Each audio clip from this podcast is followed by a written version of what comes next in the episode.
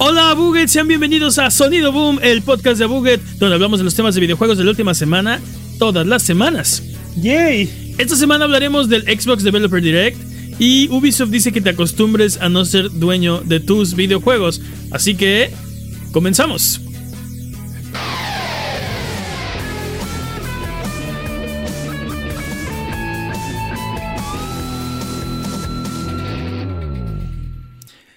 Yo soy su anfitrión, Mane de, la, Mane de la Leyenda, y el día de hoy me acompañan Jimmy Prime Forens.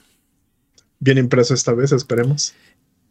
Y el poderosísimo Master Peps, el amo de los videojuegos y experto en Tetris. Ya de nuevo, dudes. Dudes, la semana pasada eh, no dijimos todo exactamente correcto como debió ser, así que para refutar las mentiras involuntarias, es hora de las patrañas. Smite lleva nueve años. Empezó desde marzo 25 del 2014. Peps dijo 10. Ah, no. O sea, lleva, Ah. lleva nueve años, diez meses. Más o menos, sí. Ajá. ¿Cómo me atrevo a, a exagerar de esa manera? Tú, un año puede causar muchos problemas legales. Por ejemplo, Mickey Mouse estaría.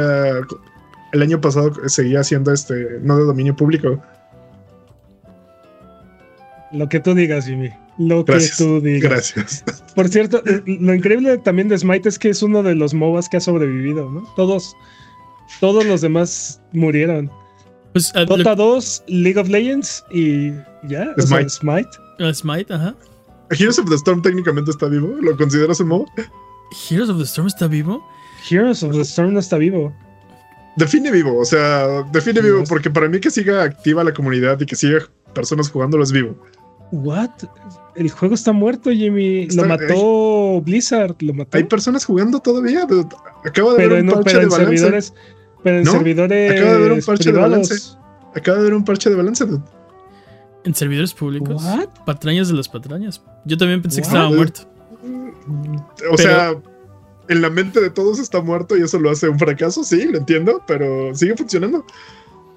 Eh, mira, ah, el, el anuncio de la semana pasada, fue la semana pasada que dijimos que Smite 2 viene.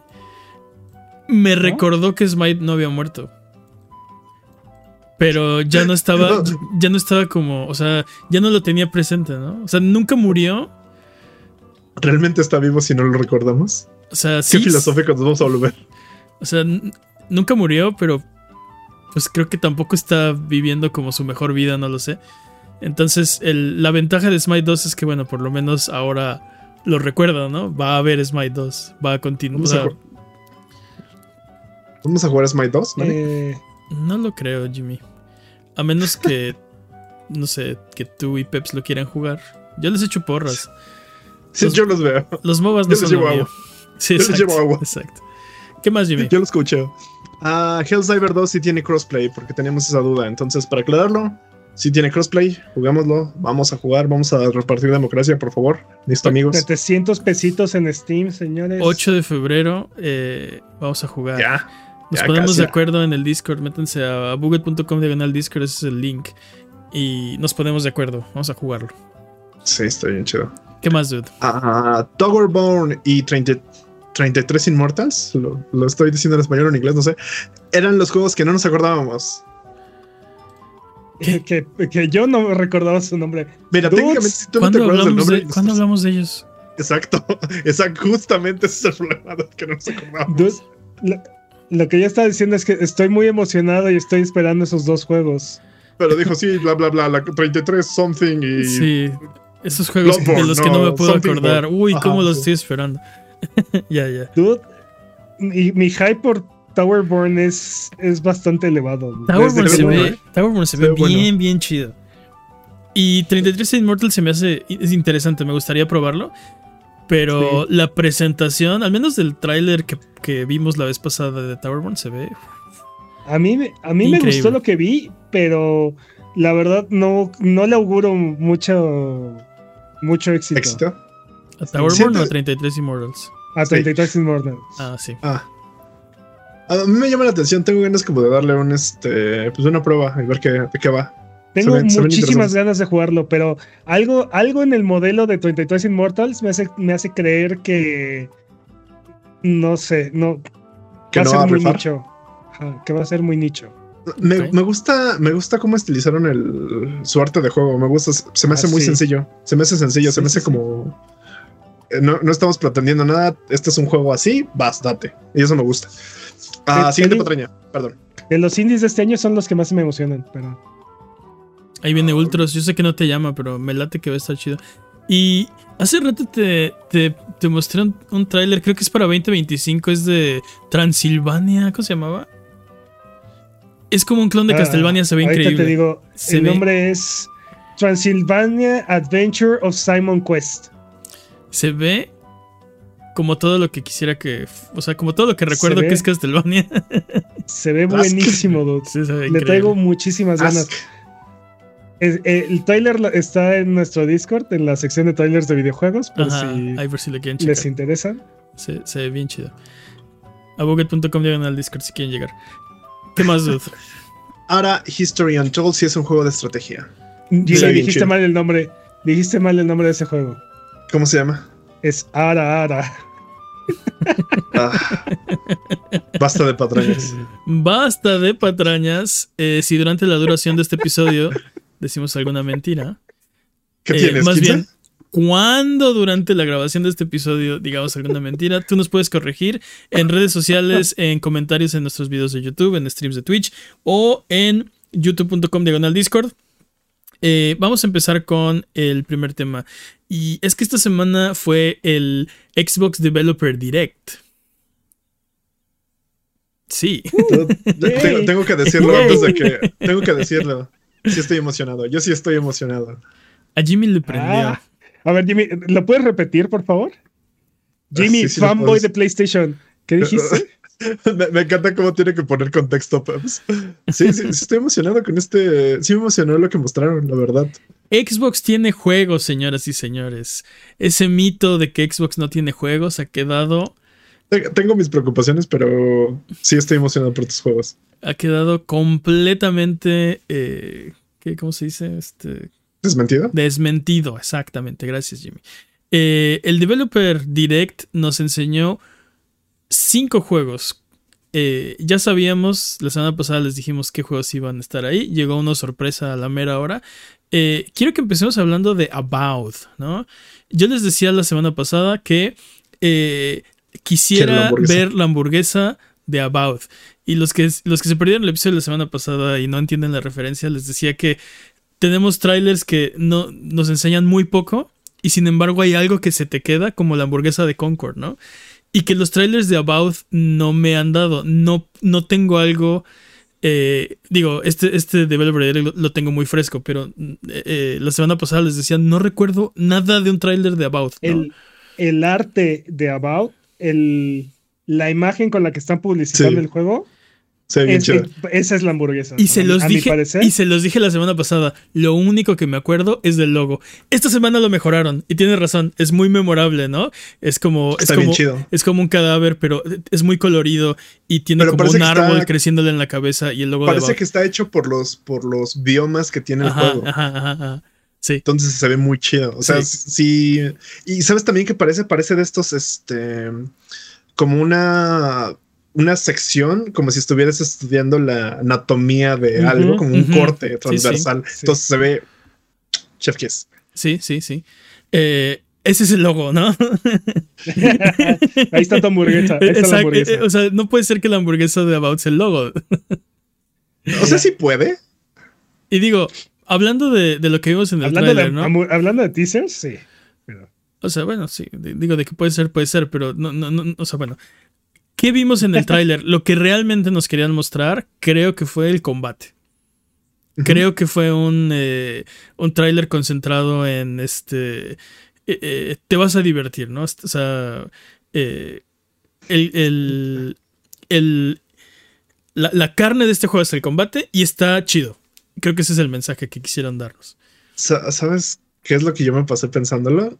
Desde que, desde que lo sacaron, la primera vez que lo anunció este Obsidian, dije, este es Skyrim este, en, en esteroides y lo quiero, lo necesito. Sí se me antoja un buen. Entonces ahorita que lo mostraron fue como de, sí, es justo lo que necesito, es justo lo que quiero, dámelo ya. O sea, para mí este juego ha estado vendido desde, desde que supe quién lo estaba creando y como cuál era como la idea que estaban haciendo y para mí estoy súper vendido. No me importa, no le veo críticas a este juego, no me importa nada. Dénmelo en preventa ya. Estoy seguro que va a ser un, juego, un juego divertido. dime, Peps. Perdón. No, sí nos quitó un poco de las preocupaciones que teníamos con, con respecto al juego, ¿no? Que era como esta versión pequeña o chafa de, de Elder Scrolls. Y pues se ve que sí está encontrando su propio estilo. la parte que nos mostraron, como dices, fue únicamente combate ah, y me dejó bastante satisfecho. Me preocupa la parte de la historia, ¿no? O, o, qué tan grande va a ser el mundo, qué tan, qué tan profundo va a ser.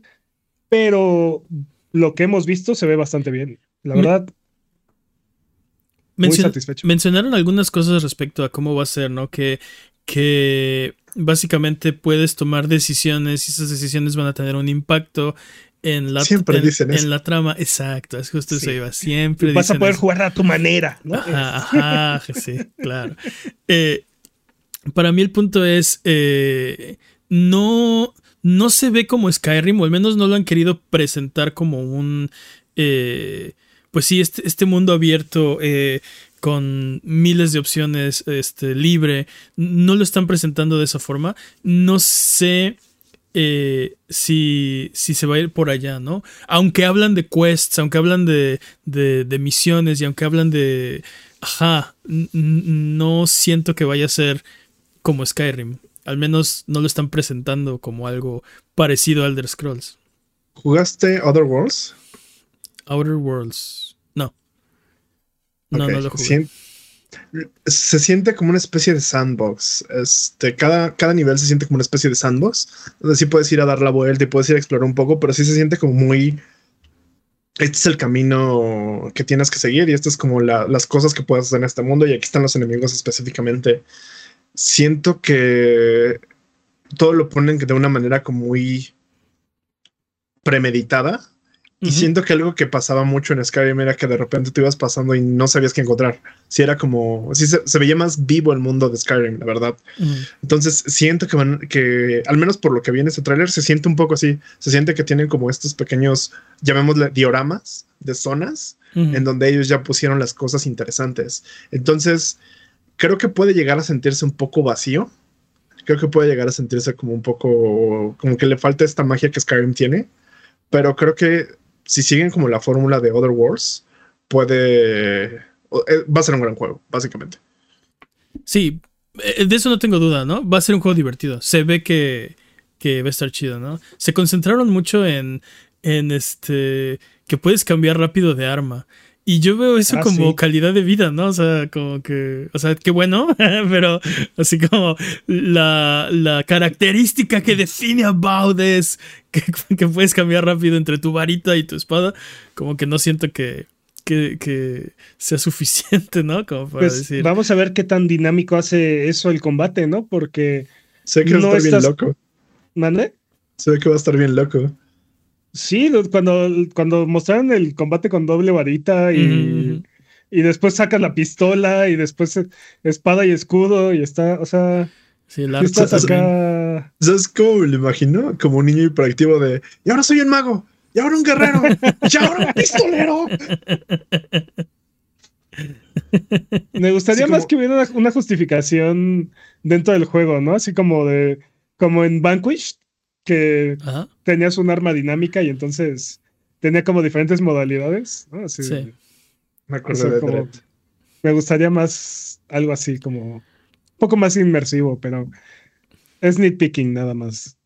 Sí, es nitpicking. Este, creo que, te digo, al final de cuentas creo que About va a ser un, un buen juego, ¿no? Eh, no estoy seguro de que sea para mí pero lo voy a jugar porque hay que desquitar ese Game Pass, ¿no? Porque Game Pass. sí. sí me dan ganas, la verdad es que sí me dan ganas. Sí. Ah, sí, pero sí, está, en la pantalla en este momento. Tenemos una ventana tentativa de otoño del 2024. Lo cual es bastante, es bastante, bastante bueno. Si es que no sufre retrasitis. Este, pues no lo sé. Eh, Espero que no, porque llevan trabajando así en las sombras un ratote. Sí. Fíjate que algo que no me gustó de este Developer Direct es que lo sentí muy lento. Ah, sí. Estuvo lentísimo. O sea, fueron como Bueno. 45 minutos, pero. Realmente, tres 45 explosiones. minutos para mostrar cuatro juegos. Bueno, cinco juegos. realmente. ¿Sabes Y, cómo? y realmente no mostraron mucho. O sea, si ¿Sabes hubieran sido solo. Sí, dime, perdón. Perdón, lo sentí como un documental. Lo sentí como de, miren, y ahora este, este es el proceso que llevamos para creativamente aquí en los estudios de Xbox para hacer este juego. Y entonces, este, ahora tenemos mejores tecnología para este nuevo juego. Y tú dices, ok, sí, está muy interesante. Muéstrame el juego, maldito sea. No sé si nos tiene mal acostumbrados el direct, ¿no? Que es este. Nintendo Direct. Sí, juego Sí, tras juego, tras juego, tras juego, rápido, rápido, rápido, rápido. Eh, no sé, me gustan mucho esto, este tipo de documentales y así, pero no en un evento del estilo direct. Yo preferiría que fueran como los trailers duro y a la cabeza. Y después, si te interesa un juego, puedes ir a ver el, no sé, los 20 minutos o 10 minutos de, de, de detrás de cámaras o de eh, tráiler extendido de, del direct. Sí. ¿No, no te gusta que tus documentales interrumpan tus comerciales? Exacto. No me gusta que mis documentales. No, Sean porque, interrumpidos. porque también lo que No, pasa no. es lo que pasa es que le tienen que dar también tiempo a los cinco juegos. Y tal vez tú no estás interesado en los cinco, pero te los tienes que chutar de todas formas, ¿no? Por eso yo lo vi después y me gustó. Creo que me gustó más por eso también el evento. Yo nada más vi como lo que venía ya. Así de, ah, sí, está chido, vámonos. Y luego, aparte, otra cosa que, que no me gusta de este evento, y lo, lo hemos visto en otros eventos, es que te muestran un tráiler, el tráiler dura un minuto, y luego te hablan 10 minutos, y te van pasando como escenas de lo que acabas de ver, ¿no? Ya nada más, no, No, hay no. nada más. Ese minuto Sí. es todo lo que hay. Y entonces te lo vuelven a pasar Lo van- así. Lo van diseccionando exacto, así. exacto, exacto. Y te lo vuelven a poner, ¿no? Pero bueno, ese, ese es como el evento en sí. ¿Qué pasa? ¿Te gustó? Pues aquí tienes otra prueba. Toma. No, es que Ay, no es otra, si no es otra probada, es a ver, escupe el que ya te comiste y vuélvetelo a comer, ¿no? Ah, yo diría otra porción, pero otra no, porción es la igualita. misma porción, es que ese es el problema, es la misma porción que ya te comiste. Ok. te la vuelven a servir. Este, pero bueno, quiero que hablemos de los demás juegos porque también vimos Senua Saga. Dude, Estoy muy emocionado por ese juego. Ya no quiero que me lo muestren. Sí, ya, ya, así de, Sí, dude, ya. sí estoy de acuerdo. ya, ya. Estoy de Ya Ya, estoy o sea, vendido ya. Sí, no, me, no, no gastes tiempo en esto. dude, Dame otra cosa. O sea, bien pudiste haber ignorado Xenosaga. Algo. O sea, se ve, se ve increíble. dude, Ya lo necesito. Sí. Algo que me gustó mucho de lo que dijeron fue este, el audio. Algo que me gustó mucho del primer juego es que este, cuando tú es una experiencia totalmente diferente cuando tú estás jugándolo con audífonos Ujú. o con sonido envolvente que cuando lo estás jugando en tu pantalla, porque las voces te hablan y te hablan de lugares diferentes Sí, y se, sí. siente- se escucha bien chido. Y algo que estaban diciendo ahorita es que ya no solo van a ser las voces, sino que ya va a ser todo el mundo. Entonces, eso me emociona un buen. Es súper ñoño y es súper técnico, pero Sí. me emociona un chingo. Y justo te iba a decir que siento que le dedicaron mucho tiempo a aspectos como ese, que se pudieron resumir en una oración. Este, pero, o sea, decidieron ñoñar, como dices, ¿no? Este, un minuto, dos minutos en eso. Y este, ajá, sí. Obviamente la tecnología ha avanzado desde el primer este, Hellblade. Y. Y, o sea, si me dices, sí, el primer Hellblade tenía este audio estéreo y este tiene audio 3D, ya me dijiste, o sea, eh, eh, eh, tengo la información que necesito, ¿no? Este, no sé. Lo, lo entiendo, pero créeme que yo pude ñoñar a gusto con este tráiler. O sea, sí pude ñoñar a gusto. Sí me gustó que hicieran eso. Porque siento que una parte esencial de, de cómo narraba la historia Hellblade era el audio Sí. envolvente. Entonces creo que sí valía la pena que lo hicieran de esa manera. Ahora, estoy de acuerdo contigo. No necesito que me enseñen este juego. Eh, mayo 21, ya lo, lo, lo tengo que jugar y ya. No, no, no necesito ver más. Ya Oye, Mané, estoy decidido. ¿Qué pasó? Y por, por ejemplo, eh, tú la semana pasada, creo que fue, mencionaste que te preocupaba el combate de Senua. Sigo preocupado por él. ¿Cómo, ¿Cómo ves lo que mencionaron y lo que mostraron? Lo sigo Así preocupado que por digas, esa parte. mucho combate no mostraron, ¿eh? Pero Sí, no. Y aparte mencionaron que estaban como buscando modos de hacer que cada combate se sintiera diferente. Me imagino que va a ser un juego corto. También mencionaron eso. Este, que tan corto no lo sé. Eh, e- espero que no sea demasiado corto. El primero era corto, pero también era un juego doble A. No era, no era Un una gran producción, no era un first party tampoco. ¿no? bueno, también, también anunciaron que este juego va a costar 50 dólares. Entonces no es un juego de precio completo. Y no va a tener este físico, ¿no? Formato No físico. va a tener versión física tampoco. Yo creo que va a durar 8 o 10 horas. Igual, Yo que, igual, que, el- igual que el primero. Yo siento que 8 y 10 horas no es corto. Siento que nuestra percepción alterada es estúpida. Siento que 8 horas está bien.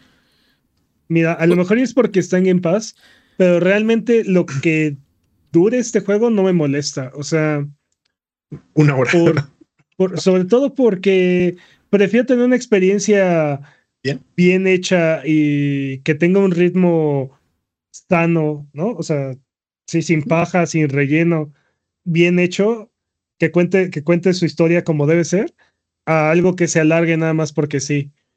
¿No? Y por ejemplo, estoy personalmente. Lies of P y por ejemplo The Last of Us, que fueron los dos últimos juegos que me, me pasó, sentí que llegó un momento en el que ya era demasiado, ¿no? Ya era así de, ya, ya estaba yo así de, ya cábate, ¿no? Ya. Retráctate Suficiente. con esos dos. Re- retráctate, Sí. te veo afuera. Quiero, quiero, no, quiero aclarar que esto- no comparto el de Life of Pi porque yo no lo acabé, pero quiero aclarar que con The Last of Us parte 2 sí sentí un momento que fue como de ya, güey. Libérame de esta miseria, por favor. Ya quiero que acabe. O sea, sí, sí. Sí. llegó un punto en el que dije, ya solo lo quiero acabar porque estoy emborrachado. Ya ni siquiera empecé, ya ni exploraba, ya llegaba del punto A al punto B lo más rápido que podía. Sí, era fue como. Yo, O sea, no, Bueno, también me lo, me lo intenté maratonear, ¿no? yo- Entonces. yo no estoy de acuerdo. Debo admitir que No lo pensé, estaba, no pensé lo que estaba se iba. rusheando. Pensé que se iba. no, Bueno, no, dime, perdón. Perdóname. No, dime, dime. Ah, que yo no lo estaba rusheando, pero sí llegó un momento en el que fue así de, esto ya, esto ya duró demasiado, ¿no? O sea, ya llevo veintitantas horas aquí y, y no, o sea, no, no se acaba, ¿no? o sea, Sí, y, aparte, ¿sabes qué es lo peor que parecía que iba a acabar, no? También que de repente había partes que parecían como el. No, no solo el clímax, sino ya el completo desenlace. Y decías, no, pues aquí es un buen final. Y de repente, acto, acto siguiente o capítulo siguiente, y tú de ya, güey, suéltame. Sí, me ya, estás lastimando. ya ves, no me dejaron hablar y ya Uh. Jimmy me robó lo que yo iba a decir. Este, hubieron varios, perdón. Que debo, debo admitir que, que varias veces pensé que ya se iba a acabar, pero en ningún momento fue de. Ay, no. O sea, cada, cada vez que. Ah, ¿hay más? Cada vez fue una. un- para mí fue una grata sorpresa ese juego. A mí Al sí me estaba era- lastimando. Para, para mí al principio era, no se puede acabar aquí, no se puede acabar aquí, ¿no? Y después era, bueno, aquí, aquí es un buen lugar para terminar. Este es el final, ya, ya estamos acabando. Y, y ya después era, todavía no se acaba esto. Las, las etapas del duelo del gamer, ¿no? Sí, Sí, ya, sí. por favor. Sí, ya, ya, no, ya. Puta, A mí sí me lastimó mucho de Last of Us parte 2. Oye, ya, sí, pero- Eli, por favor. ¿Sabes qué? ¿Sabes qué también? Que no estuvo en este direct y. eh, en este direct de Xbox. Ah, sí, cierto. Pero el que sí estuvo fue Suena. Te digo, dices 8 o 10 horas no es un juego corto. Y creo que depende de qué tipo de juego, de qué juego sea, ¿no? Eh, eh, mi, e- el problema con Senua Saga es que es eh, un first party y que. eh, o sea, creo que, creo que en el caso de un juego tan eh, esperado, sí necesitas que sea eh, una experiencia más allá de lo que te puede ofrecer un third party o un, o un indie, ¿no? Ahora, estoy de acuerdo en una cosa. eh, no quieres un juego que sea largo nada más porque para que sea largo. Si la experiencia en- si la experiencia en una hora está completa, entonces así debe ser el juego, ¿no? Si se nos haga dura 15 minutos, pero ¿qué 15 minutos? Así debe ser el juego, no le, no le tienen que meter nada más, ¿no? Ahora, sería un poco decepcionante gastar 50 dólares por 15 minutos, pero... No, no lo sé. Por 15 minutos sí. Ajá. No, digo, no de- lo sé si, si, si, si te prometieran que es la mejor experiencia de tu vida en cuanto a videojuegos en 15 minutos. No Ah, sí. pondrías esos. Ah, sí, yo sí los pagaba, pero tiene que ser la, la mejor experiencia en 15 minutos, ¿no? Ah, ok, digo- entiendo tu punto, pero no, o, o sea, no es el caso, ¿no? En este. Sí, no, Perdón, no, no pues, creo que sea el caso. Solo, solo quería terminar eso. Hay, hay, hay, ta- hay tales cosas aquí, ¿no? Una, el, el valor es completamente subjetivo. ¿no? O sea, ¿cuánto valen estos 50 dólares o no? E- Es una cosa, ¿no? Luego, porque aparte, si no vale para ti esos 50 dólares, te puedes esperar. Y por ejemplo, ahorita el uno está en 25 pesos, creo, en. Pero aparte va a salir en Game Pass. ¿no? Y, está, y, está, incluido en Game Pass, además, ¿no? Entonces, este. Entonces, ok, no vale, no vale 50 dólares para 6 horas, pero ¿qué tal? ¿Qué tal tu, tu un mes de Game Pass? O estos veintitantos pesos en Steam, ¿no? O sea. Entonces, e, e, e, ese es uno, ¿no? Y dos, te digo, si el juego, eh, si, si la experiencia está completa, es un juego, es un juego completo que, que cuenta la historia que quiere contar de manera eh, íntegra, sin, sin sentirse repetitivo, sin sentirse pesado, ¿no? Creo que, creo que es mejor que dure eso a que le agreguen paja y, y lo, y lo extiendan artificialmente, ¿no? Porque te digo, se vuelve, se vuelve algo tedioso después, arruina, arruina el ritmo, arruina la experiencia y te quita el, sabor de boca. Y creo que independientemente de, de la duración, lo que necesita Game Pass y lo que necesita Xbox son estos juegos que levanten la barra. Por ejemplo, uno de los juegos más aplaudidos del año pasado fue Hi-Fi Rush, ¿no? Y mm. tampoco es un juego tan largo, creo que dura 10 horas, una cosa así, la campaña, ¿no? Entonces, este, no, o sea. No sé si no sé si Jefe Rush levantó la barra y creo que el problema creo que el o sea no tenía que hacerlo tampoco no fue un juego que salió de la nada que nadie se esperaba y que fue un gran juego sin pretensiones no y creo que ese es el problema de Senna Saga que es un juego que sí tiene pretensiones de ser algo más que lleva demasiado tiempo en desarrollo eh, y que es un first party y creo que la gente espera mucho de, un juego como Xenosaga, ¿no? Así como esperábamos mucho de Starfield, ¿no? El mismo caso. Tiene tanto tiempo en desarrollo, nos lo han mostrado ya tantas veces, se ve tan bien, porque eso sí es innegable, ¿no? Si hay un juego hermoso, En, ese, en este momento, es Stellar Blade, ¿no? ¿Qué?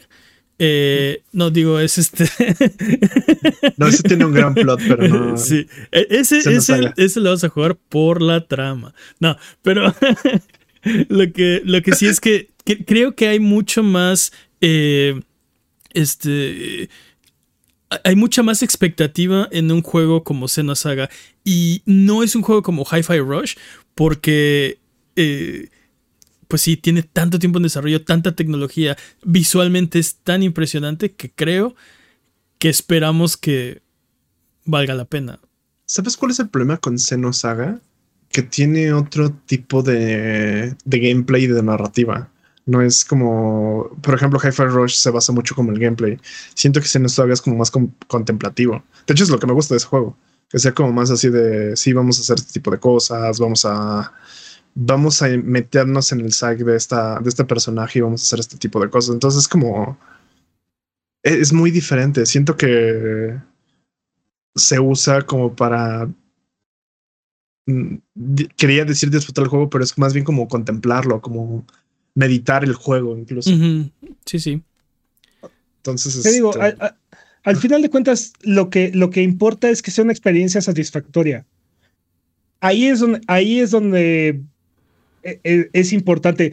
Dure tres horas esta experiencia, o dure 10, o dure 15, o dure 20 o 40 horas, eso es diferente. Pero lo, importante es que, lo importante es que todo el tiempo que estés jugando este juego sea satisfactorio, sea una experiencia eh, que, valga la pena y hasta cierto punto inolvidable, ¿no? O que justifique, ah, por esto tengo Game Pass, ah, valió la pena mi compra. Sí. ¿No? Entonces, te digo, es, el valor es subjetivo, es, vale, va a valer los, va a valer los 50 dólares que va a costar, no sabemos, ¿no? Pero lo que, lo que esperamos es que la respuesta sea un, sea un sí absoluto, ¿no? O sea, sí, absolutamente. Sí vale la pena mi suscripción a Game Pass. Sí vale la. Sí, sí, sí me siento satisfecho con haberlo jugado, ¿no? Entonces. Sí. Como, como dices, al final de cuentas, espero que sea una experiencia que valga la pena, ¿no? Sería una lástima que, que, no lo fuera, ¿no? Ah, y, te digo, este, no sé, estén veremos. A mí todavía el combate no, no estoy seguro si me encanta, pero es posible que ni siquiera haya tanto combate. ¿no? Sí, creo que el combate es que haya, muy, en que haya muy poco combate. Bueno, en, en, eh, en Sacrifice había combate y, y sí, eventualmente se volvía muy este, Pa- pues, Para mí, el repetitivo. combate, para mí el combate era como esta pequeña ah, molestia que tenías que pasar para llegar a lo bueno, ¿sabes? Bueno, pero, em, eh, pero eso no habla bien del juego, ¿no? O sea, Pero, es- Pero o sea, me no, gustaba. cuando está tan buena eso- la historia es lo que pasa. Me, pasó en The Last of Us también, ¿no? O sea, Ajá, sí, sí sentí que el combate era como de. Y, y no te creas, o sea, lo estaba jugando en una dificultad que era como de o bloqueas bien o te mueres, ujú. Eh, o, te, o te parten tu madre, básicamente. Y, y me gustó, me gustó ese reto, pero sí fue como de, ok, este, ya vi que aventármelo al idiota no, no está funcionando, machar botones no está funcionando. Ujú. sí es un poco más pensado, pero sí sientes que la historia, al menos en lo personal, me gustaba más la historia. Me gustaba más como esta sensación de cuéntame la historia y si siento que para poder este ganarme la historia tengo que pensar estos idiotas, ok, va. Pero como lo dije, es, es una molestia que tengo que hacer para jugar la historia. Para, para pasar a lo bueno. Pues mira, mayo ya está prácticamente a la vuelta, entonces lo descubriremos muy pronto. Estoy de acuerdo con Jimmy, yo ya no tengo que ver este juego. Ya nada más denmelo y ya, Sí, necesito jugarlo. sí, sí. Eh, hubo, hubo un este, juego sorpresa que llegó al, al Developer Direct. Vimos eh, Visions of Mana. Visions of Mana ya lo habíamos visto. Es el nuevo juego de la saga de Of Mana. Mana. Ajá, De of Mana. Eh, y sale en verano, aparentemente.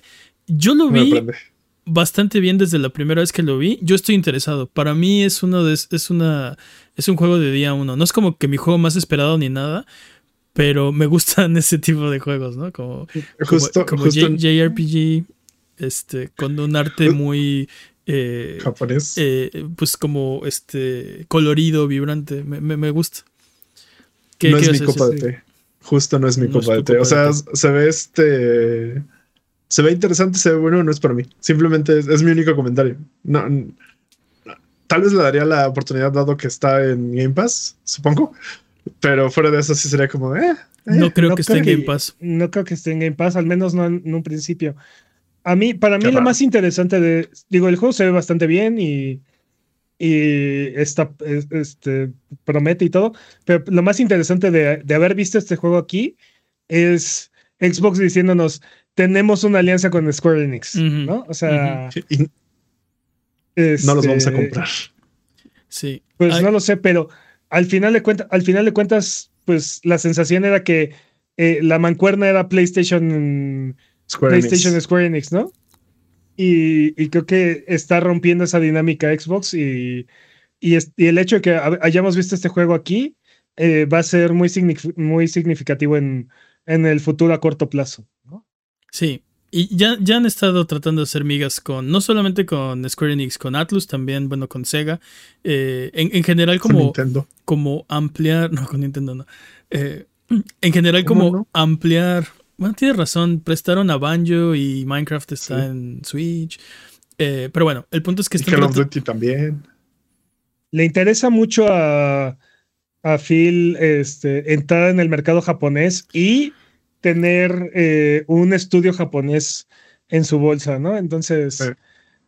son pequeños pasos en esa dirección. Sí, Baby Steps, sí, sí, sí. exactamente. Este, pero sí, tampoco mostraron muchísimo de, de Visions of Mana. Creo que fue nada más un presente, ¿no? Un pasar lista de, de tenemos JRPGs. Square Enix sí está eh, en Xbox y los juegos sí van a salir, ¿no? Aunque no les podemos decir nada de Final Fantasy VII Rebirth y no les podemos decir nada de Final Fantasy XVI. Tenemos Visions of Mana, ¿no? Y, y creo que sí es. Te- te- Tenemos RPGs japoneses en casa. Ah, exacto. Exacto. Hay RPGs. Eh, pero bueno, el siguiente juego que mostraron fue Ara, History Ah. Untold. De ese no vamos a hablar. Ara, ara. Ah, te odio. De ese no vamos a Lo hablar amo, dude. porque el último juego. nah. Dime Lo yo. amo, dude. Está increíble. Justo todas las, todas las cosas que me molestan de Civilization 6, por lo que mostraron, los arregla. Así como de, este, bueno, y si no quieres, este, un problema con Civilization 6 es que te pone como métricas, ¿no? Así como de, necesitas ganar 100 puntos de ciencia o 200 de guerra o 100 de cultura. ¿no? Entonces es como de, ya, tú puedes hacerlo. Y aquí te están diciendo, no, tú puedes crear toda tu sociedad, va a haber un problema, ya no vas a tener que hacer este tipo de cosas. Algo que también mencionaron fue, por ejemplo, los turnos. Algo que pasa en Civilization 6 es que tú terminas tu turno, pones como el botón de terminar turno y después van haciendo como consecutivamente todos los demás. Y aquí lo que dicen es que todos van a jugar al mismo tiempo. Así como cuando alguien acaba el turno, todos, todos hacen ese mismo turno y luego, luego te toca en vez de estar esperando a que todos terminen sus turnos. Ok, pero antes de que continúes explicando lo de los turnos, ¿qué es ARA History Untold, Jimmy? ¿Qué es ARA Ara History Untold? Odio te, esto tanto. Te, voy, te quiero, te quiero omitir un rato. ¿Te quiero omitir o qué dijiste? Sí, también. Este es un juego de estrategia al estilo Civilization en un grid en donde tienes que llevar a tu cultura, nación, como lo quieras llamar, a básicamente hacer la mejor nación del mundo. Entonces es un juego de administración, un juego de estrategia. De diplomacia también. De diplomacia. Entonces, este. Sí, y se juega como un juego de mesa, ¿no? O sea, tú en tu. Bueno, no he jugado Ara Ara, pero. Eh, en juegos del estilo normalmente tienes un turno y en ese turno puedes eh, administrar tus recursos, eh, por ejemplo, este, imponer leyes, mandar emisarios o mensajeros, este, no sé, como... Expandir tus terruños, hacer más ciudades. exacto, casar a tus hijos en algunos juegos del estilo, ¿no? Por ejemplo, mandas, mandas a tus familiares y... Entonces sí, el chiste es como crecer tu imperio hacer alianzas este, y conquistar el mundo, ¿no? Eventualmente. Y triunfar, triunfar como siempre en la vida. ¿Qué, te llama de Ara Ara que digas, este, e, es, o sea, esto es mejor que Civilization 6, ¿no? Estabas mencionando algunas cosas de, por ejemplo, los turnos son eh, este, más rápidos. No son, no son consecutivos, sino que son al mismo tiempo. Eh, sí. Los recursos se ve que van a estar más interesantes. o sea, para empezar, se ve como un, este, un update, ¿no? El, motor gráfico. Gráficamente se ve hermoso. Empezando por ahí, gráficamente se ve hermoso. Algo que alguna vez te había mencionado que había un juego que se llamaba se me olvidó, Crusader, Stronghold Crusader, que básicamente lo que hacías era para hacer caballeros tú necesitabas un aldeano, un herrero que hiciera las, la armadura y un herrero que hiciera las espadas. Ok. Y si querías hacer caballeros así como a caballo necesitabas los establos. Entonces aquí lo que mostraron también es que tú necesitas hacer los recursos para, por ejemplo, si vas a ser exportador o vas a ser este exportador de alfombras, tienes que hacer que el algodón y que el algodón, o sea, vas a hacer como desde la materia primaria, secundaria y, como todas las industrias. Se ve que está como muy pensado en, en todas estas de militantes de, de militantes, delimitantes de las cosas que puedes hacer para crecer tu nación, como de, ok, ¿te gusta la política? Puedes hacer alianzas, puedes traer, este, puedes comerciar. ¿Te gusta la guerra? Puedes hacer este, tu, tu imperio, pero vas a necesitar uh, administrar la cadena de suministros. ¿Te gusta este, la cultura? Vas a tener que buscar una forma de que tu imperio sea como cuidado por los demás, porque tú solo te dedicas a la cultura. Entonces se ve muy interesante, se ve que como las mecánicas fueron, este, arregladas para que el estilo de juego que tú quisieras tener lo puedas tener y no sea como de, ah, pues es que es más fácil jugar militarmente porque pues destruyes todo y ya, ¿no? Se fue todo el demonio. Sí. Entonces se ve muy interesante y me gusta. O sea, esos pequeños detallitos que es como cuando juegas Civilization es como de, ah, qué frustrante, me gustaría que hubiera como una discusión, bueno, pero lo entiendo su juego. Aquí como que le están dando ese twist de, sabemos que es un juego, sabemos que podría no, no, podrías no querer esto, pero si quieres hacerlo, aquí está. Entonces se ve que cada una de las de las pequeñas mecánicas que metieron se ve como para desarrollar ese tipo de cosas. Incluso hay Gundams. Por ahí mostraron que había Gundams. fue como de, y si quieres volverte tecnológico, tenemos Gundams, casi casi. Entonces, como así, juego del año, vámonos. Sí. Todos los juegos son mejores con mechas. Sí, definitivamente. No tengo pruebas, pero tampoco dudas. Sí, no, no, no, no puedo pensar en algo que no, en algún juego que no mejore si no tuviera, o sea, por agregarle mecas. Sí, Jimmy, yo soy muy así. Nadie, nadie puede echarme mal de ojo si no hay nadie para echarme mal de ojo. Pero. Básicamente. Pero. pero espero tu ron pacifista próximamente. De fíjate, fíjate que me gustan mucho los ron pacifistas porque sí son, son muy complicados. Porque debes de este.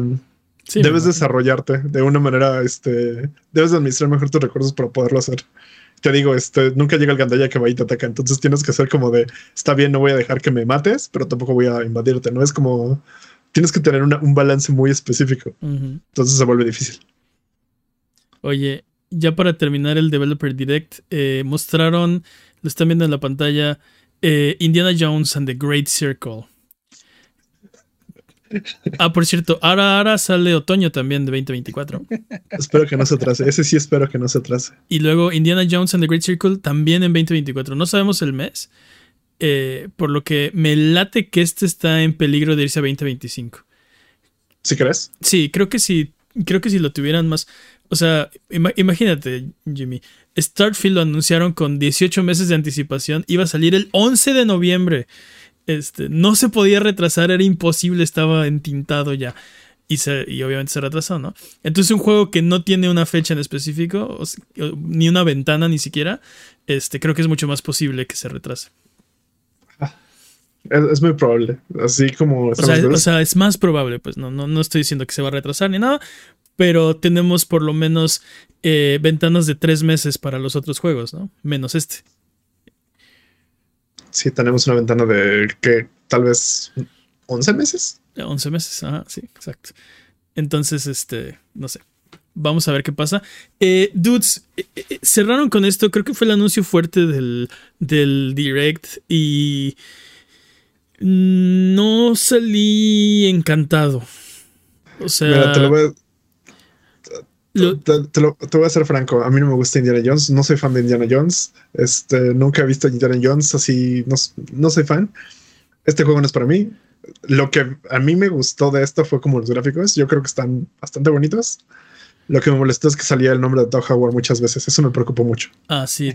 Todd Howard es el productor ejecutivo y su. El, hecho de que esté involucrado sí es, sí es una bandera roja, definitivamente. No, yo, a mí sí me gusta Indiana Jones. Eh, vi las películas, este, la, trilogía original en su momento. Y no sé, yo, estaba viendo este tráiler y mi primera preocupación fue justamente los, los gráficos, ¿no? En el momento en el que sale la cara y ves que es casi Harrison Ford. Es así un. Es, es así el Uncanny Valley, ¿no? Así de. O sea, creo primero estaba pensando como, ah, van a ser como su versión de Indiana Jones, tipo este, el universo de videojuegos de Marvel, ¿no? De donde eh, es, es guiño, guiño Iron Man, ¿no? Y es guiño, guiño el Capitán América. Pero no creo que, o sea, lo muestran y es de, ah, creo que sí es Harrison Ford, ¿no? Primera preocupación. Y luego empezando a ver el tráiler, eh, todo se ve muy bien hasta que te das cuenta que el juego es en primera persona, ¿no? No tiene nada de malo que, el juego esté en primera persona, simplemente es un eh, estilo de juego que no, eh, no es tan favorito para mí, ¿no? Digamos que prefiero. Exacto, prefiero los third person shooters. Entonces, este, sí. Y, y bueno, eh, parece ser que también va a tener un enfoque en, en este, resolver acertijos, lo cual es muy de Indiana Jones, ¿no? Sí, sí, sí, sí. Creo que eso, es, eso me gusta. Lo que me preocupa, al menos lo que yo estuve viendo, porque la gente se quejó mucho de la primera persona, como de, ah, malita sea, no quiero un juego de, de primera persona de esto. Y vi un comentario de una, no, no, me acuerdo quién, que decía, a ver, se la pasan este, diciendo que los estudios ya no, ya no toman riesgos, que ya no hacen esto. Toma, un estudio toma un riesgo y le echan este, le empiezan a tirar mierda así de, oh, qué chicas quieren. Bueno, no, no es mucho riesgo. Mira, ¿está tomando un riesgo? Eh, sí, yo, yo, yo, creo que, sí. Yo creo que no. Yo creo que sería más. Yo creo que sería menos riesgoso hacer un juego de tercera persona de Indiana Jones. Bueno, el, problema es que si fuera un juego. O sea. Mira, para mí el problema es que le dieron este juego a Machine Games, ¿no? Porque Machine Games hace. O sea, algo por lo que es reconocido es eh, porque hacen juegos de matar nazis, ¿no? Lo cual está. Sí, sí, sí. lo cual está chido en el libro. Pero, pero sí, o sea, piensas en Machine Games y piensas inmediatamente en este Wolfenstein, ¿no? O en Quake. Y ya. Es todo lo que hacen. Entonces, hubiera sido más arriesgado pedirle a Machine Games que hiciera un juego de tercera persona. ¿No? Porque no hacen eso. Y justamente fue lo que criticamos a Arkane eh, cuando, cuando hicieron eh, Redfall, ¿no? Si tú haces Immersive Sims, ¿por O sea, qué sí, no estás haciendo un Immersive Sim, no? Si te mueve tu corazoncito, ¿no? O sea, lo vas a jugar día uno en. en- Obviamente lo voy a jugar. Obviamente. ¿Pero el Todos día estos uno? juegos. Sí, claro, por supuesto. ¿Por qué, ¿Por qué no jugarías una exclusiva de First Party de Xbox si tienes Game Pass? Game Pass. ¿Cuál o es sea, la día razón? uno, sí, en día porque uno. sale- ¿Cuál es la razón? sale otra cosa que te interesa más exact- es exactamente ese día. Sí, ok. Así es, como- ok, esa es la única razón. No estás jugando otra cosa que quieres jugar más, pero ¿por qué no lo jugarías, no? Si tuvieras la, la- la posibilidad y supongamos que, que está bueno, ¿no? O sea, Pues mira, yo discutí en Discord que, o sea, creo, creo que tú- creo que te lo dije a ti. Sí, pues yo preferiría jugar, te digo, este Indiana Jones es mi copa de té. Yo sí preferiría jugar do- dos partidas de Vampire Survivors a jugar este Indiana Jones. La mera verdad. No me llama, no, es no para lo mí. sé, dude. No, o es para mí. digo, O sea, no, no, no digo nada malo del juego, no es para mí, no se me antoja. Es como, mm, eh, son dos experiencias completamente diferentes. Digo, estamos completamente. hablando, estamos hablando de un juego en primera persona, ¿no? Eh, basado en una franquicia grande, que la idea es hacerte sentir Indiana Jones, que aparte, esto es algo que desde que hay- existen los videojuegos hemos, hemos estado tratando de recrear y no lo hemos logrado, ¿no? Eh, los peores casos creo que son el de Nintendo y el de 64, ¿no? Este Hmm. son de los peores ejemplos de videojuegos de Indiana Jones que existen, ¿no? Bueno, no sé. O Ah, los mejores ejemplos de videojuegos de Indiana Jones que existen. uy, pero el de PC, el que es este de aventura, Ah, está sí. buenísimo. Ese, juego de Indiana Jones está buenísimo. Está increíble. Indiana Jones Pero, es dude, para mí. ese juego es del, ese juego es como del 88, una cosa así, o sea, Eh, patrañas. Y el, y el punto es. No te voy a patrañar, no te voy a patrañar. Sí. No, sí, patrañas. Está, está buenísimo. Sí. El punto es que sí hay buenos juegos de, de Indiana Jones, ¿no? No sé. Ah, patrañas 99, perdónenme. Sí, 88. Sí, no, probablemente ni había. Este. Bueno, la Es casi última correcto cruzada, últimamente, ¿eh? la, la última cruzada es del 89 y de ahí la máquina infernal es del 99X. Ya. X. no, bueno. El punto es que Indiana Jones, no sé, eh, te digo, la, la primera persona no, no es un género que me gusta tanto como la tercera persona. Me cuesta mucho trabajo, eh, digo, como... Por- como Porque a Mane le gusta lo que Mane quiere. No, no, me cuesta mucho trabajo eh, que me importe la historia en los juegos de primera persona, por alguna razón, no sé por qué. Eh, son contados los, los, los juegos que, o sea, donde sí me he podido involucrar bien, ¿no? Por ejemplo, eh, Resident Evil, sí, no tengo problema. Eh, pero, ¿Cuál, el 8? y el 7. Pero, pero fuera de eso, no sé. Te digo, no, no. No es, el, no, es, no es los juegos hacia los que gravito, ¿no? Y me preocupa que. que. no sé, que no se. no se traduzca tan bien eh, como el estilo de aventura de Indiana Jones va a tener sus set pieces y va a tener, o sea, va a tener su espectáculo. Y sabemos que en las en los cutscenes eh, y en algunas ciertas escenas la cámara va a pasar a tercera persona. Entonces sí le vamos a ver la cara a, a Indiana Ford. Jones, a Ah, Harrison no, Ford. Harrison Ford. Ajá, Indy. ajá. Pero te digo, luego pasa a primera persona, me preocupa que se pierda un poco de, de pues sí, de la, de la acción aventura con la No lo transición. sé. Igual y lo sientes como GoldenEye 007 del 64, que de repente hacen el intro y ponen la cara del personaje y Ajá, nada más te meten adentro. Así Pero ve, por ejemplo, ese juego yo lo jugué mucho. Ni me preguntes de qué trata, ¿no? No vi la película y no. O sea. No no lo tengo, hagas. idea, no tengo idea de qué trata. Es, es un gran juego, no lo, no lo vuelves a jugar. La película a mí me gustó mucho. Están padres las Eh, misiones, eh, pero La, tengo la- idea la de qué película es trata. malísima. La película es malísima. No sé de qué hablas. Es de, de X, X, volviendo al tema de Indiana Jones. El problema con más grande para mí con Indiana Jones, o sea, la franquicia en general, es que Indiana Jones es el arquetipo que todos han copiado para, para generar este tipo de juegos, ¿no? Entonces, Lara Croft y Uncharted. sí, el problema es que in- pa- eh, Indiana Jones se va a sentir una copia de... Es inevitable, o sea, no lo, puede, no lo puedes evitar porque todos estos juegos han copiado esta franquicia y han copiado estas ideas y como este feeling para, para tomar inspiración. Y, entonces cuando el original, o bueno, o sea, Indiana Jones lo, lo retoma, se siente, se siente cliché, se siente copiado, se siente algo que ya vimos un millón de veces, ¿no? Entonces, ¿cómo haces un juego original de Indiana Jones que no se sienta como ya lo vimos en Tomb Raider o ya lo vimos en Uncharted, o ya lo vimos en el remake de Tomb Raider, ¿no? O sea, mm.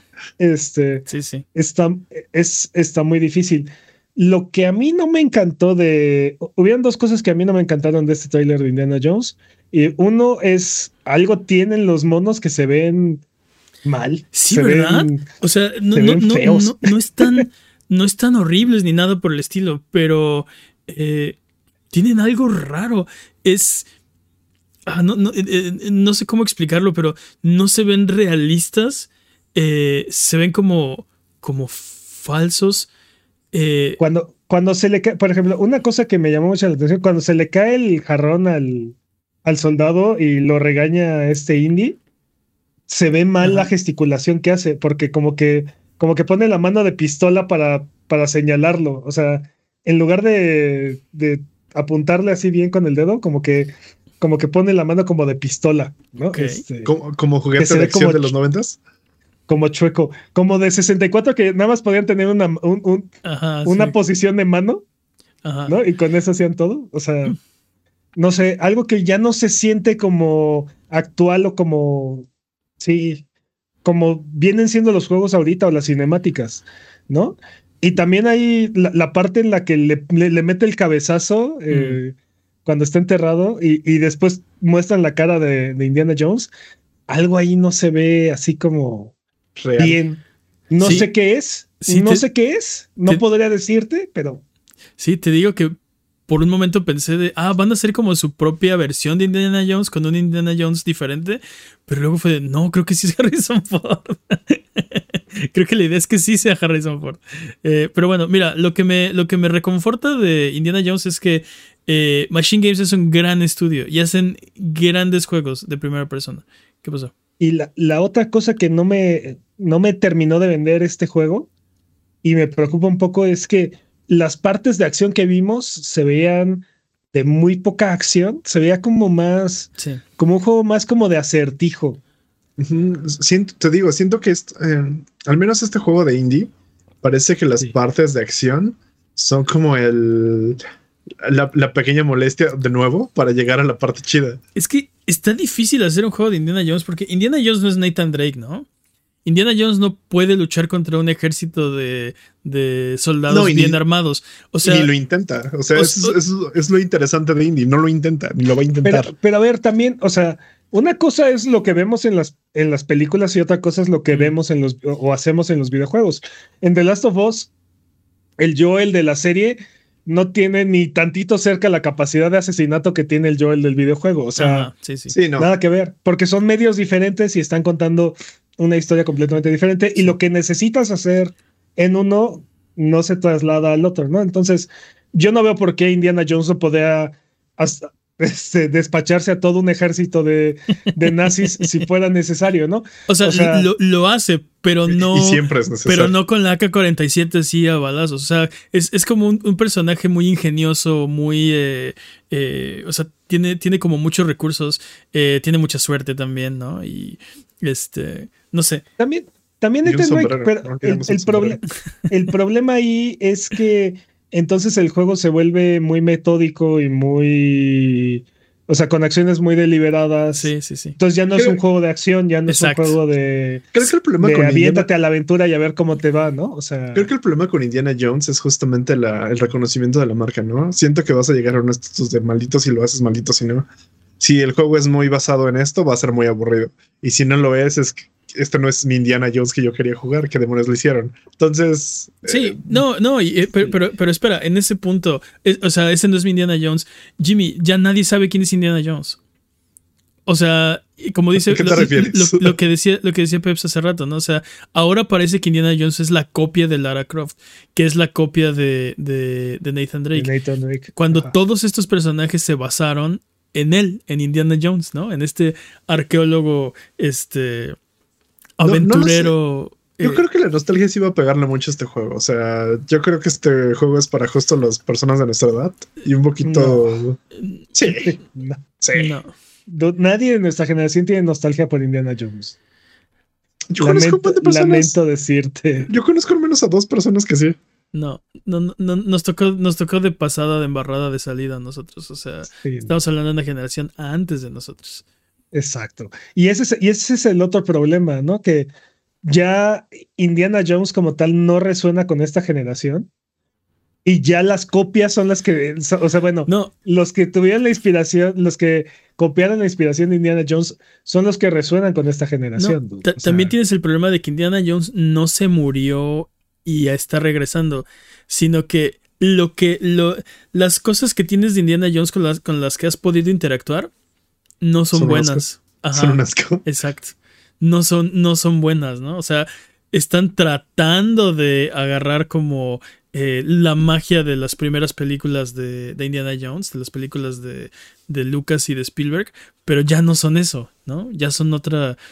Ya son otra cosa. Entonces, tienes esos dos problemas, ¿no? Uno, parece, o sea, ya estás más familiarizado con otras cosas y lo que sabes de esta, de esta franquicia no es, no, o sea, no son cosas favorecedoras. Sí, no, a, lo- a los dos las dos últimas películas no les ha ido nada bien, ¿no? Este, Eh, Entonces, ¿para qué demonios hicimos un juego de Indiana Jones? pues Pues es que llevan haciéndolo desde como 2005 o no sé, antes. Había un juego que se canceló de Indiana Jones, este, que iba a ser, creo que exclusivo de Xbox. Eh, se supone que iba a salir en 2007 o por ahí. No, pues ya llovió. Y desde entonces estamos esperando el juego de Indiana Jones. Entonces creo que este es el, o sea, creo que este es el, el, el- el cheque que estamos a punto de cobrar que nos emitieron en 2005. Eh, El último, este, el último hurra. Pues tal vez. No, no, lo, s- no, no lo sé. Entonces siento que con esta perspectiva así de nadie quiere este juego, nadie espera nada de este juego. Así como todo, todo lo que me está comentando es nadie quiere este juego, no, No. sé por qué lo estamos haciendo. no, no, no. No, no, no, para No, nada. no, no y, y aparte espero que sea un buen juego. O sea, no sé, me gustaría eh, que todas las preocupaciones que tengo, eh, e- el juego las callara, ¿no? Inmediatamente. Que fuera un gran juego, que tuviera grandes set pieces, que eh, se sintiera bien jugarlo y que, o sea... Ahora, no- El, el estudio tiene un gran récord, o sea, es lo que te digo. no Eso es lo que a mí me tranquiliza, ¿no? Saber que lo está haciendo Machine Games, que hicieron eh, eh, Youngblood y, y, o sea, te digo, piensas en, en Wolfenstein y son ellos, ¿no? Entonces, tienen experiencia en juegos de, de matar nazis, básicamente. de matar nazis en primera persona. en primera Sí, persona, sí. eh, de, No cualquiera, de, ¿eh? de un jugador, de narrativa, o sea, esa es la parte que, que, que te, con la que te puedes tranquilizar, ¿no? No es el caso de Arkane, de están experimentando y están haciendo algo nuevo, ¿no? Esto, estos están haciendo exactamente lo que saben hacer. Te digo que para mí el problema es, eh, o bueno, la, la, la pregunta es, ¿por qué le dieron el juego a Machine Games? Pero espero que la respuesta es que sea porque vimos algo que tú no sabes porque no lo has jugado eh, y lo teníamos que hacer, ¿no? O sea, hay algo ahí muy valioso que, que nos demostró Machine Games y que eh, no, hay, no había de otra, ¿no? Tenían que hacerlo. Entonces, Aparte, si las películas hubieran tenido éxito, este juego estaría hypeadísimo. ahorita. Ah, sí, tan solo. Sí, tan solo. Sí, sí, sí. No lo sé, últimamente las películas de nostalgia en las que sale este Harrison Ford no han, no han rifado tanto, ¿eh? Bueno, es que ya también, o sea, Dinero, dinero, dinero. Aprende algo, dinero. Sí, o sea, ya lo sacan del respirador para que grabe las escenas también, no manches. También tiene muchos años que no le interesa hacer nada con estas franquicias y Pero tú Y crees que pues- sea por Harrison Ford que no ha habido más. no, yo creo que lo convencen a billetazos. O sea, Ah, claro. a él ya no le interesa hacer eh, nada de esto. O sea, Sí, él ya es. ya- páguenme, sí, sí, sí, páguenme. él lleva décadas pidiendo que maten a sus personajes y ya, por favor. ¿En serio? Sí, sí, sobre todo, sobre todo a Han Solo, décadas pidiendo que mataran a Han Solo. Que haga la secuela de, de Avión Presidencial. Fíjate, fíjate que, fíjate que me gustaría más una, una, un videojuego de Han Solo que de Indiana Jones, pero bien. Hicieron una, Estoy película, divagando. hicieron una película de Han Solo y no fue buena idea. No sé si un juego de Han Solo. Ay, pero ese no es Han Solo. Ese no es Han Solo. Sí, ese Ah, no es Han sí. Solo de qué Claro hablas? que es Han Sí. Solo. Es, es Han Solo, No. pero aparte creado este. Este. Genéticamente. Sí, generado. genéticamente. O sea, es, es- lo que me molesta esa película, y no sé por qué estamos hablando a través de películas, pero lo que me molesta de la película de Han Solo es que todo lo que tú eh, sabes de Han Precios. Solo Ajá. lo obtuvo en esa película. Lo armaron así, cacho por cacho, desde el chaleco, el blaster, el Wookiee, la nave, todo lo que sabes de Han Solo. Lo Fue una semana muy interesante. para- Exacto, exacto. Lo armaron. Antes de, mejor- antes de esa semana de no había pasado nada en la vida de este cuate. Después de esa semana no pasó nada hasta que entró al bar con, con Grido. Esa semana hizo el recorrido de no sé qué, de 12 punto no sé qué parsecs. Parsecs, Esa ajá. semana. O sea, Esa se- y esa semana también. Sí, ya. sí, o Pero sea, bueno. es- es- exacto. es- es- eso no es un personaje vivo, o sea, eso es un, eso es un, este, una Es un fotocopia. Exacto. Es un checklist. Y, y no sé a quién esperaban, eh, o sea, satisfacer con una historia así. O sea, es la cosa más inverosímil que, que puede haber, independientemente de la trama, ¿no? Y es una lástima porque tiene algunas ideas y escenas y locaciones bastante interesantes. Sí, Pero, no después, de, no, pero- la- de- después de esa trilogía, ¿qué esperabas también? bueno, sí. Pero bueno, volvamos al tema de los videojuegos, Rogue por One. favor. Ajá, sí. Rogue One es muy bueno. Bueno, ya, perdón, perdón, divagué. Este, ¿algo más que decir de este direct? Que dice Peps que no se puede brincar de un lado de un avión a otro avión. No, no de la forma que lo hace Indiana en ese, en ese trailer, pero bueno. Me encanta. Quiero que elimine un ejército, pero no puede brincar este avionetas de un lado al otro. Jimmy, nada más tienen que convencerme. O sea, nada más véndemelo. Haz algo imposible, pero véndemelo bien. Pero pues Ah. lo, inte- lo- lo intenta y te, y te choca, o sea, qué vergas. Decídete, vas. De todas maneras, creo que fue la mejor parte del trailer. Sí. ¿Quieres cosas imposibles o no?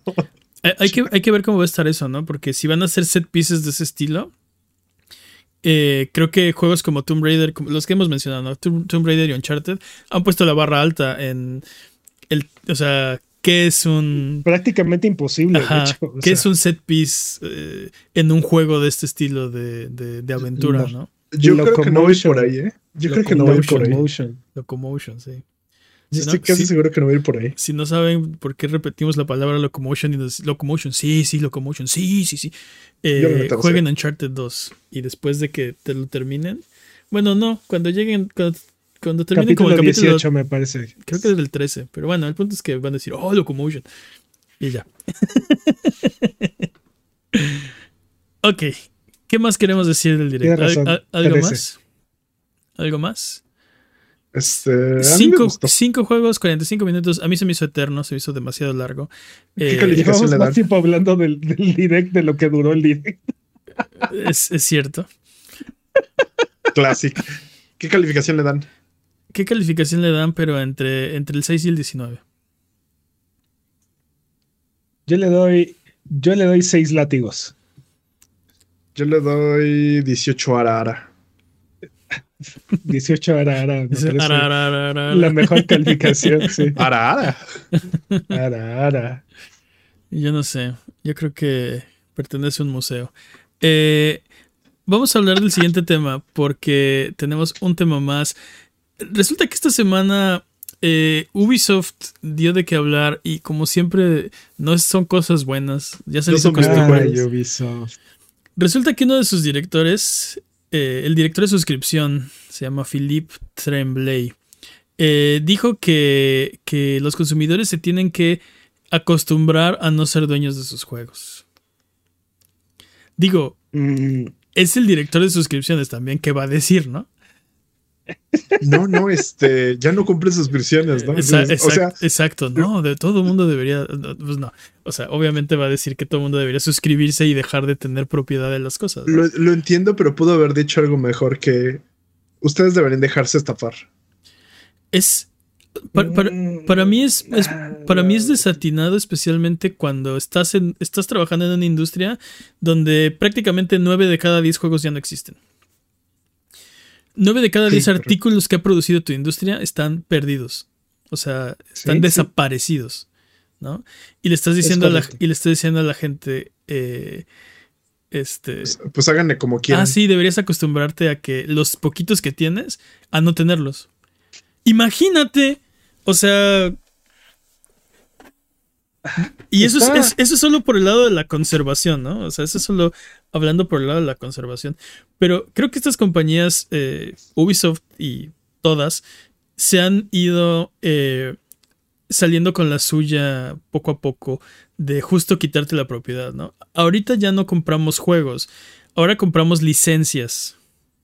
Y Y vienen... bueno, tu juego, tu videojuego siempre ha sido una licencia. O sea, incluso el cartucho que estás comprando, que comprabas, era una licencia. Nunca, nunca has sido dueño de ningún juego que has comprado. No, bueno, no O eres dueño, no eres dueño del juego, pero eh, Pero por ejemplo, digo, tendríamos que irnos a la legalidad de los. Cuando tú comprabas un cartucho, por ejemplo, eras dueño del cartucho, del software Sí. dentro del cartucho y del No. hardware dentro del cartucho. No de. Sí. De esa, cop- software, de no, esa copia. Obviamente no Ah, tenías el código fuente, ¿no? no, obviamente no, pero- obviamente no, lo, puedes lo que te estoy tratando ni de decir nada. es que lo que te estoy tratando de decir es tu disco, tu cartucho, tu, tu chip es una licencia de uso. No, nunca has sido, en realidad nunca has sido dueño de los juegos que, que compras. Eres dueño del cartucho en el que viene el del cartucho y del disco en el que viene tu licencia de uso, pero Mira, no, me- no- Este- no, no me patrañen, pero eh, tengo la impresión de que en algún momento eras dueño de esa copia de software. Pero X, independientemente de eso. Ahora la realidad es todo es licencias, todo es servicios y eh, todo es movernos hacia un mundo digital donde cada vez tenemos menos y menos y menos y menos eh, propiedad, derechos sobre las cosas que les estamos comprando, ¿no? Y simplemente el hecho de que, por ejemplo, cuando decidan porque lo porque va a pasar que tu- que la tienda cierra, ahí pierdes tu juego, ¿no? Básicamente tiraste el dinero a la basura en ese Sí. momento. ¿No? Que es algo que no, que no pasaba. Es- Es algo que no deberíamos permitir que, que pasara, ¿no? Y Sí, creo, como que nos estamos viendo muy lentos, la verdad. creo que lo más cercano a un, como a un, este, una llamada de atención por parte de los consumidores fue recientemente cuando las propiedades de Discovery iban a caducar.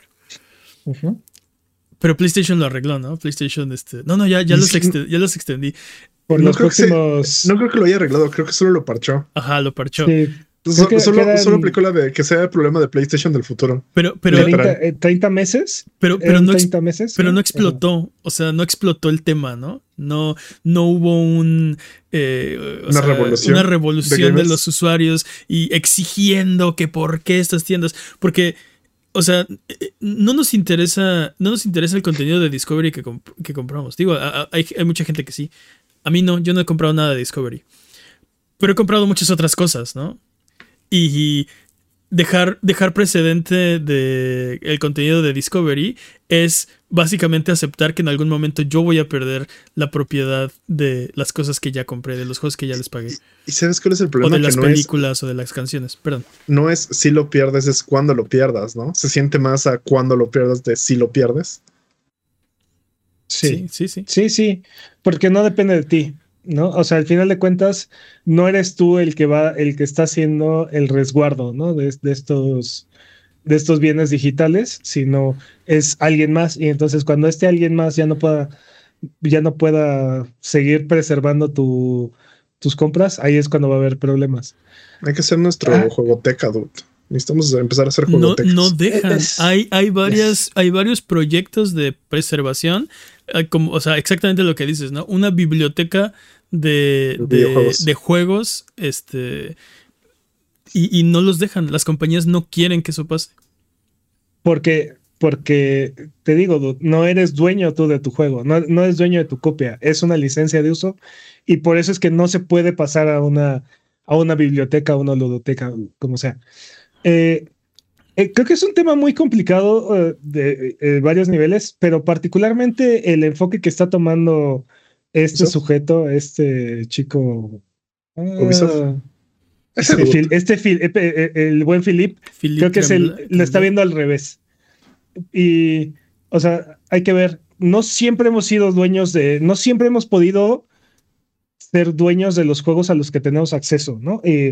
En, las, eh, en el arcade ibas y pagabas con tus monedas y, y rentabas el tiempo que jugabas, ¿no? Y en los noventas los juegos eran muy difíciles de acceder y entonces lo que hacíamos era íbamos a íbamos a, a los centros de video, a, a los Ajá. videocentros y rentabas tu, tu videojuego, este, te llevabas tu copia, lo jugabas esa semana y lo devolvías y así ibas cambiando y entonces siempre hemos podido acceder a muchos más juegos de los que podemos comprar, ¿no? Pero, perdón, pero conforme la tecnología se fue, se, nos, nos fue permitiendo eh, acceder a juegos de manera más económica, eh, se fue volviendo más fácil comprarlos o encontrar ofertas y así. Y ahí es cuando en- empezaron a entrar estos, estos servicios de suscripción que eran un eran una oferta demasiado buena para lo que para lo que estaban ofreciendo, ¿no? O sea, el valor beneficio era demasiado bueno como para agarrar y decir no, ¿no? Y el primerito que que a mi parecer vino a hacer esto fue fue PlayStation Plus, ¿no? Eh, por estos 50 dólares al año te aventaban una cantidad eh, ridícula de juegos, ¿no? Y, y no todos eran obras maestras o grandes, grandes este, juegos, pero eran suficientemente buenos como para justificar lo que estabas, lo que estabas pagando y mucho más. Y ¿no? mucho más, sí. Eh, Y ahora que, igual con Netflix, igual con Spotify, ¿no? ¿Por qué? Porque estas industrias ya no estaban vendiendo lo que, lo que estaban vendiendo, lo que, lo que normalmente vendían, ¿no? O la, el, el acceso a, a- a estos, a estos productos o servicios era mucho más fácil para los consumidores. Y, y entonces, te digo, la oferta que estaban haciendo era demasiado buena. Poco a poco han ido incrementando estos precios, estos servicios, al grado de que ya muchos de nosotros ya no consideramos que el valor sea el correcto, ¿no? O sea, ya no valen lo que están costando, ¿no? Y ahí es donde creo que Philip está al revés. O sea, estábamos dispuestos a pagar por estos servicios porque el costo era muy bajo y justificaba lo que estaban haciendo. Creo que el precio de PlayStation Extra y demás o Game Pass en este momento es el límite. Están en el límite superior de lo que los consumidores creo que estamos dispuestos a pagar. O sea, llega un momento en el que agarras y dices, ¿realmente le estoy sacando provecho a esta suscripción que estoy pagando? ¿Realmente vale lo que me está costando? Y, y la cara de Jimmy no- no- nos, dice, nos dice todo, justamente, ¿no? O sea, están llegando, estos servicios de suscripción están llegando al, al costo en el que ya no, ya no necesariamente están justificando su valor, ¿no? Entonces, ¿qué se necesita para que las personas agarren y digan, ok, estoy de acuerdo con no ser dueño de esto que estoy pagando, pues que el valor, el valor esté, esté ahí, esté al nivel, ¿no? Entonces, cuando Philip agarra y nos dice, este, no, pues los tienen que acostumbrarse a no, a no ser dueños de lo que están pagando, pues para que yo me yo sienta que vale la pena lo que estoy pagando y no ser dueño, tiene que, este- tiene que, tiene que estar de acuerdo al valor que estoy pagando, ¿no? O sea, tiene que, tiene que verse reflejado ahí. Entonces, eh, te digo, por eso creo que es al revés, no, no es, no es, ah, sí, conforme, conforme vayamos sacando más y más juegos en estos, en estas, este, en estos servicios, más van a querer pagar, ¿no? Y de hecho, te digo, creo que estamos llegando al límite, ¿no? Estamos. Sí, estamos sí, sí. viendo esa barrera. Sí, sí, sí. No sé, creo que nos estamos saturando solitos Yo- de suscripciones. Ah, sí, claro, eso es un hecho. Eh, yo he tenido dudas desde la incepción del modelo de, de Game Pass de cómo se van a cómo vas a poder producir estos juegos. Y creo que, por ejemplo, este el CEO de Larian, Sven Bink, habló algo de eso esta semana. Porque él dice que sea cual sea el futuro, el contenido siempre es el rey. Y va a ser más difícil conseguir buen contenido si la suscripción se vuelve el modelo dominante. Un pequeño grupo determinará qué llega al mercado y qué no. Directo de desarrolladores a los jugadores es el camino, es lo que dice. This is the way. Fin de la cita. This is the way. This is the way. Este.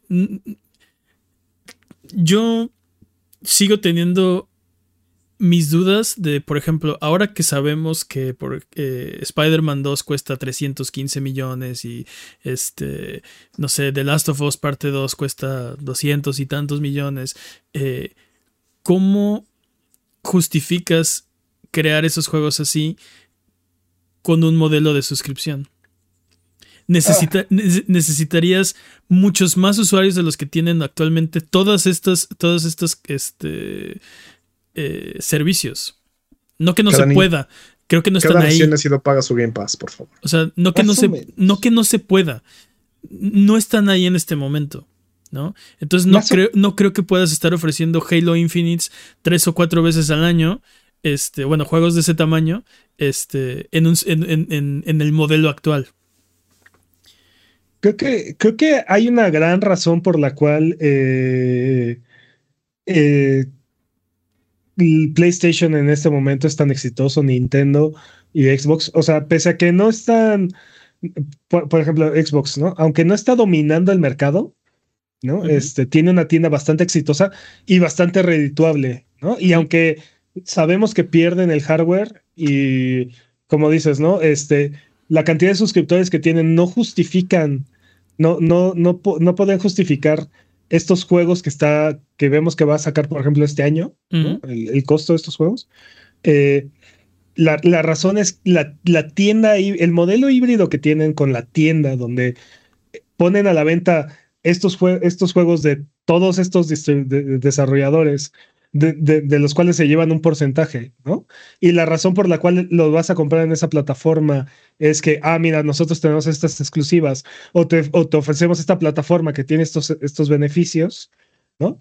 Y aparte, si estás suscrito a, nuestros, a, nuestro, a nuestra membresía, este, te, te, damos un descuento adicional cuando vengas aquí a comprar en la tienda.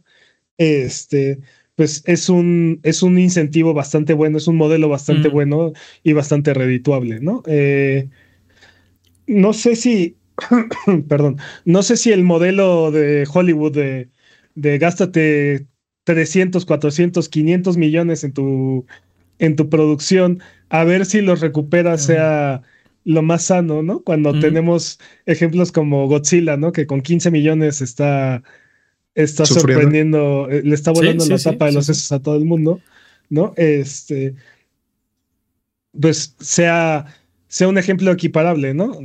Sabemos que hay formas de hacer videojuegos muy económicos, ¿no? Y muy redituables, ¿no? Ahora también eh, el CEO del Arian dice, sí, directo desarrolladores a los jugadores es el camino, porque él es un desarrollador independiente y acaba de lanzar el juego más exitoso del 2023, ¿no? Pero, entonces... Pero creo que tiene un eh, punto, porque si, si las suscripciones se vuelven el modelo dominante, entonces estás atenido a los... Eh, o sea, los gustos y, mandatos del el servicio. O sea, sí, pero mi, mi punto es, él él puede agarrar y decir, ah, sí, no, nosotros no creemos en, los, los, servicios de suscripción y la, mejor, la mejor estrategia es llegar directamente al consumidor porque ellos tienen, el, tienen la capacidad y el financiamiento para desarrollar el juego, autopublicarse y aparte hacerle la distribución y la publicidad a, su juego, ¿no? Aparte de pagarle la licencia a Dungeons and Dragons, ¿no? Este, Casual. Eh, ¿no? Pero, por ejemplo, si le preguntas a, los de Sabotage, te van a agarrar, van a agarrar y van a decir, poner eh, tu juego en la, en la mayor cantidad de plataformas y servicios de, suscripción es la manera de ser, de, ser exitoso y que todos prueben tu juego y después lo compren, ¿no? Y rompes tu estimado de ventas en una semana, ¿no? Entonces, cada, ahora sí que cada quien te va a hablar de acuerdo a su estrategia, a su presupuesto y a su proyecto. Y eso es lo que está bien, que haya esas opciones, que existan, que existan los diferentes modelos y que no necesariamente eh, sea uno u otro, ¿no? A Sony y a Xbox les conviene hacer estos enormes juegos de, de millones de, de millones de dólares porque son la razón por la cual vas a entrar en esa plataforma Y no solamente ellos lo hacen, Nintendo lo hace, Steam lo hace, ¿no? O sea, Bueno, no, genera- ese, no ese tamaño, pero sí. Sí, sí. o sea, Half-Life, el último Half-Life Alex, o sea, no fue un juego. Ah, yo, No te hablaba, juego- yo te hablaba del último Super Mario Bros. Wonder, ¿no? Ah, bueno. O sea, digo, no, no cuestan los mismos, no cuestan los mismos, este, Sí. 300 millones, Es- ¿no? exacto. Pero, Dudo que Super Mario Bros. Wonder haya costado 300 millones de dólares. ¿No? la Pero verdad. el Zelda o Smash no creo que hayan sido tan económicos, ¿no? O sea, Sí, definitivo. ¿No? Tampoco creo que hayan costado 300 millones, pero, pero sí. pero de todas maneras, creo que, creo que son juegos, mu- juegos mucho más costosos de, en comparación con la mayoría de la industria. No sé, X, Mm, ¿no? Otros, No sé. otros desarrolladores, ¿no? Este. También Nintendo tiene, tiene su propia manera de hacer las cosas, ¿no? Este, sí. No, no sigue tendencias. Pues, pues no sé, yo no me siento cómodo no siendo dueño de mis juegos. Yo eh, soy una persona que le gusta tener los juegos, de hecho, y poderlos sacar dentro de 30 años y decir, ah, sí, yo tengo una copia de... eh, o sea, no, no estoy cómodo no siendo dueño de las cosas por las que estoy pagando. Pero lo importante es que tengas esa opción, porque también lo cierto es que ya no está haciendo un, e, eso, ya no está siendo una opción. ¿no? Cada O vez sea, es más y más y más y más difícil. Aunque, aunque compres el juego físico, de todas maneras, eh, o la copia completa no viene en tu cartucho, o necesitas, necesitas conectarse, aunque sea un Servidores. juego de un solo jugador y, y, este y de historia y así, de todas maneras necesita línea. conectarse a los servidores, estar en línea, descargar un parche y conectarse a los servidores, ¿no? O sea, tu disco entonces no sirve para, para nada, porque de todas maneras necesitas hacer todos estos pasos, ¿no? Sí, definitivamente cada vez es más y más y más difícil, ¿no? Este, sí. Y yo sí quisiera tener esa opción, ¿no? De decir, eh, puedo tenerlo en físico. Digo, yo entiendo, eh, tal vez el juego en día uno, este, eh, no sé, no, no va a estar tan arreglado que como un año después. Pero eso no justifica que el juego esté completamente roto en día uno y necesites parches. O sea, o sea, debería ser. Bueno, ese es otro tema, pero yo creo que. Una este, experiencia completa en el disco. Sí, o sea, no puede ser. Yo sé que el desarrollo de videojuegos es mucho más difícil y mucho más complicado, pero no puede ser que el estándar cayó tanto. O sea, teníamos en una época juegos que eran imparchables porque venían quemados en una memoria ROM, ¿no? Bueno, en un, cartucho, ¿no? Entonces tenía que estar bien, no, no podía, o sea, este, si, si venía mal era catastrófico, tendrías que, que este, pedir que te regresen todas las copias, destruirlas o arreglarlas y volverlas a lanzar, una catástrofe, ¿no? No puede ser que cayó el estándar tantísimo en tan poco tiempo, pero bueno, ese es otro tema. Yo creo Sí. que los juegos deberían tener, deberías tener la opción de jugarlos en físico y deberían ser funcionales así desde el día que lo compras. Te digo, entiendo si después le arreglan algunas cosas. Eso no justifica que, que, Que no que jugar puedas jugar, ¿no? Pero Estoy bueno, viendo a ti, Cyberpunk. No. Por ejemplo, ¿no? O sea, no, creo que necesitamos empezar a, no sé, juntarnos con abogados, con algo. Necesitamos ya empezar esto porque creo que estamos perdiendo en esta guerra por no estar participando simplemente. pero, pero estamos participando. O sí, sea, estamos participando. Creo que no estamos participando tan activamente como deberíamos. O sea, una No, cosa eh, es participar y otra cosa es hacer activismo, ¿no? O sea, sí, no, no estamos. eh, más, bueno, nosotros estamos haciendo difusión. No, Entonces, este, sí.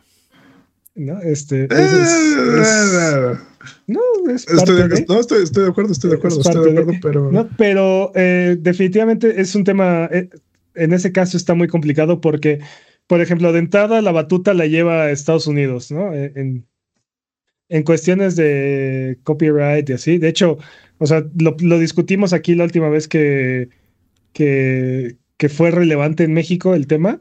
Ujú. Eh, el, el, el, Teme- el TEMEC eh, causó que las leyes se, se cambiaran aquí en México, eh, empeorando la situación. el- lo- sí, empeorando la- los derechos del consumidor en este caso, ¿no? Mm. Este.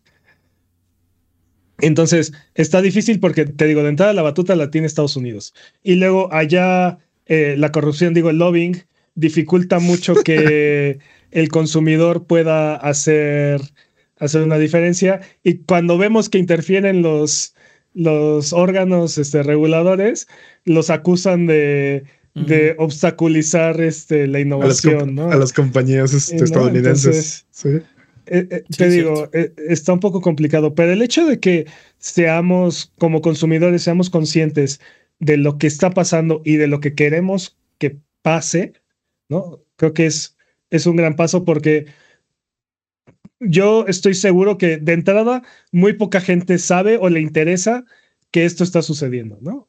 Entonces, mientras más gente se involucre y mientras más gente sepa y mientras más gente opine eh, cómo deberían ser este tipo de cosas, eh, un mayor impacto vamos a tener y más difícil va a ser que los, las personas que están pagando porque los intereses no sean los mismos que los del consumidor, este, tengan tanta influencia, ¿no? Eh, vamos a ver, digo, mi, de todo esto aquí mi punto es, creo que Ubisoft lo está viendo al revés, ¿no? No, no es que se tenga que acostumbrar el consumidor a no ser dueño, sino que tiene que haber mucho valor detrás de esta renta que se está pagando para que valga la pena.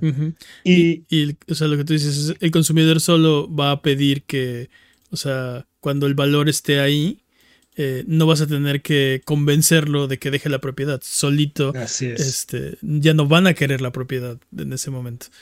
Porque es más conveniente, es más económico, es más fácil, o sea, todo, no, no, lo sé, dude. Creo que algo, algo similar pasó con Netflix y esas cosas y ya de repente estamos pensando en comprar las cosas físicas de nuevo porque no, no, no eres, este, no puedes encontrar el contenido que quieres y porque ya no está siendo conveniente y ya no está, el valor por el precio ya no está ahí. Entonces, si ya no está, si ya no está ahí, entonces siguiente modelo. pues, pues, sí, pero ahora estamos en, en, esa, en ese lugar incómodo donde, oh, ya nos habíamos pasado a este modelo y ahora, oh, no, ojalá tuviera mi modelo anterior, ¿no? no, o sea, lo, eh, lo, que pasa es que eh, recordemos que también se lo arrebatamos a, a estas grandes compañías a, base de, grandes viajes en alta mar, ¿no? O sea, no, fue. Y, sí, y cada, vez que cambian y cada vez que cambian las reglas zarpan otra vez. O sea, la, nueva, la nueva gran era pirata, ¿no? O sea. y también. One Piece. Y, también, o sea. One Piece. En contraste a lo que dice el CEO del Arian, que tiene un gran punto, ¿no? O sea, no me malentiendan. Eh, creo, que, creo que lo que dicen lo que dice él no es, no es mentira ni está equivocado, pero es un lado de la moneda. Sí, tú como persona exitosa que, y, propiamente capitalizada, puedes publicar tu juego tú solo, ¿no? Hacerlo tú solo y hacérselo llegar al consumidor. Y, oh, sí, imprimes dinero, claramente, ¿no? O sea, sí, por supuesto, ¿no? Pero no todos, no todos están en esa posición, ¿no? Este, No todos son estudios independientes con grandes arcas, ¿no? Entonces, eh, no necesitan, necesitan publishers, necesitan este, alternativas para hacerse conocer, para llegar al consumidor, ¿no? Porque pues no todos pueden ser Little Company o Among Us, ¿no? Que de repente se vuelven exitosos de la noche a la mañana. ¿no? Creo que su punto es que sería una lástima que en el momento en el que tú necesites de todas esas cosas, tu única opción sea eh, un servicio de suscripción y que, la, o sea, que sus, sus, reglas o sus políticas estén completamente en tu contra, ¿no? Cuando todo el mundo vaya al sistema del servicio de suscripción, va a ser más difícil encontrar contenido, va a ser más difícil promocionarse, va a ser más difícil eh, destacar, ¿no? Y Totalmente. porque sí hay un punto ahí. No, totalmente, porque aparte él lo vivió, ¿no? O sea, él vivió antes de que antes de que Baldur's Gate 3 fuera el juego más exitoso y más este galardonado del 2023, era un juego por el que nadie daba un centavo, ¿no? Sí. Y entonces estaba arañando y, y pataleando por hacerse ver, por llegar al consumidor, porque lo notaran. ¿no? Lo, lo, acogieran en estos servicios de suscripción y no pasó, ¿no? O sea, entonces, pues sí, o sea, el hecho de que... No, y ahora dice, y ahora yo no quiero. Ah, sí, Pues no, no. ahora ya no quiero. Pues, ¿Cómo va a querer? ¿no? Mm. O Ya no quiere estar en sus cochinos, en sus cochinos servicios. No, ¿por qué querría, Ese- Jimmy? ¿Por, por ese qué? barco ya zarpó, así de- Sí, sí, sí, completamente. Está bueno, es una bonita historia de éxito. Está bueno, pues creo que deberíamos ir a lo que sigue porque quién Sí, sí, sabe cuánto creo- va a durar este episodio. Eh, descúbranlo con nosotros ¿Qué? en unos momentos. Estoy casi seguro que lo tuvimos que dividir en dos partes. Seis años. Si tienen alguna pregunta de lo que sea, recuerden que estamos en redes sociales como Abuget o estamos también en eh, youtube.com. No, ¿qué? ¿Dónde estamos? Abuget.com diagonal Discord. Sí, sí. Eh, Sí, recuerda sí, que. Sonido Boom es tu podcast. Ven a conversar con nosotros de lo que tú quieras. Eh, ¿Por qué no mejor nos vamos con el speedrun de noticias? El speedrun de noticias es la sección donde hablamos de las noticias que son importantes, pero no son tan importantes como para dedicarle su propia sección. Eh, la categoría es podcast por ciento. No tenemos corredor hasta el momento porque no lo hemos seleccionado. Peps, ya no eres el corredor. eh, bueno, fuiste el corredor de 2023. Muchas gracias por tu servicio. Eh, tenemos que seleccionar uno nuevo, así que ahorita que seleccionemos al nuevo corredor, te bajas de ahí, por favor. Eh. El año pasado hubo gente que no estuvo conforme con el, el modo en el que seleccionamos al corredor. Porque decían que no era suficientemente aleatorio. Básicamente nos acusan de que tal vez hubo chen- chanchullo. eh, porque, pues sí, eran, eran, si, si se lo perdieron, eran unas este, esferas y, y eh, eh, seleccionaban letras al azar y generaron un nombre, ¿no? Pero decían, pues solo eran cuatro letras. Entonces, realmente las posibilidades no eran tantísimas, ¿no? Y no vimos qué letras estaban en cada una de las, de las tómbolas, total. Que se hizo ahí un rollo. Entonces, e- e- esta ocasión decidimos hacerlo completamente aleatorio para que no haya duda alguna de quién es el corredor de este año y que fue elegido en forma eh, completamente justa. Eh, por cierto, para ello tenemos eh, la presencia del interventor Morales Uribe. Muchas gracias, doctor, por acompañarnos el día de hoy. Entonces, sabemos, ahora sí no va a haber ni, ni una duda de que todo esto fue completamente legal, que el corredor es escogido completamente al azar. Hay por lo menos 10 mil millones de sillas en el mundo, Ok, ¿ok? ok. Ok, por lo menos hay 10 mil millones de sillas en el mundo. Debajo de una de ellas hemos escondido un boleto dorado que definirá quién es el corredor de 2024. Así que en este momento busquen todos en sus casas debajo de su silla a ver si encuentran. Yo también voy a buscar Ay, jámane. a ver si encuentran Ay, un boleto. Ah, caray. No No, manches. en la mía no está. No, yo no No soy el manches, corredor de este ¿cómo? año. Busquen. Yo tengo chicle, ¿cuenta? Busquen, ¿Cómo, busquen. que, cómo que quién- debajo de todas las sillas Hay- pusiste? No, No, no debajo de, debajo de una silla en todo el mundo.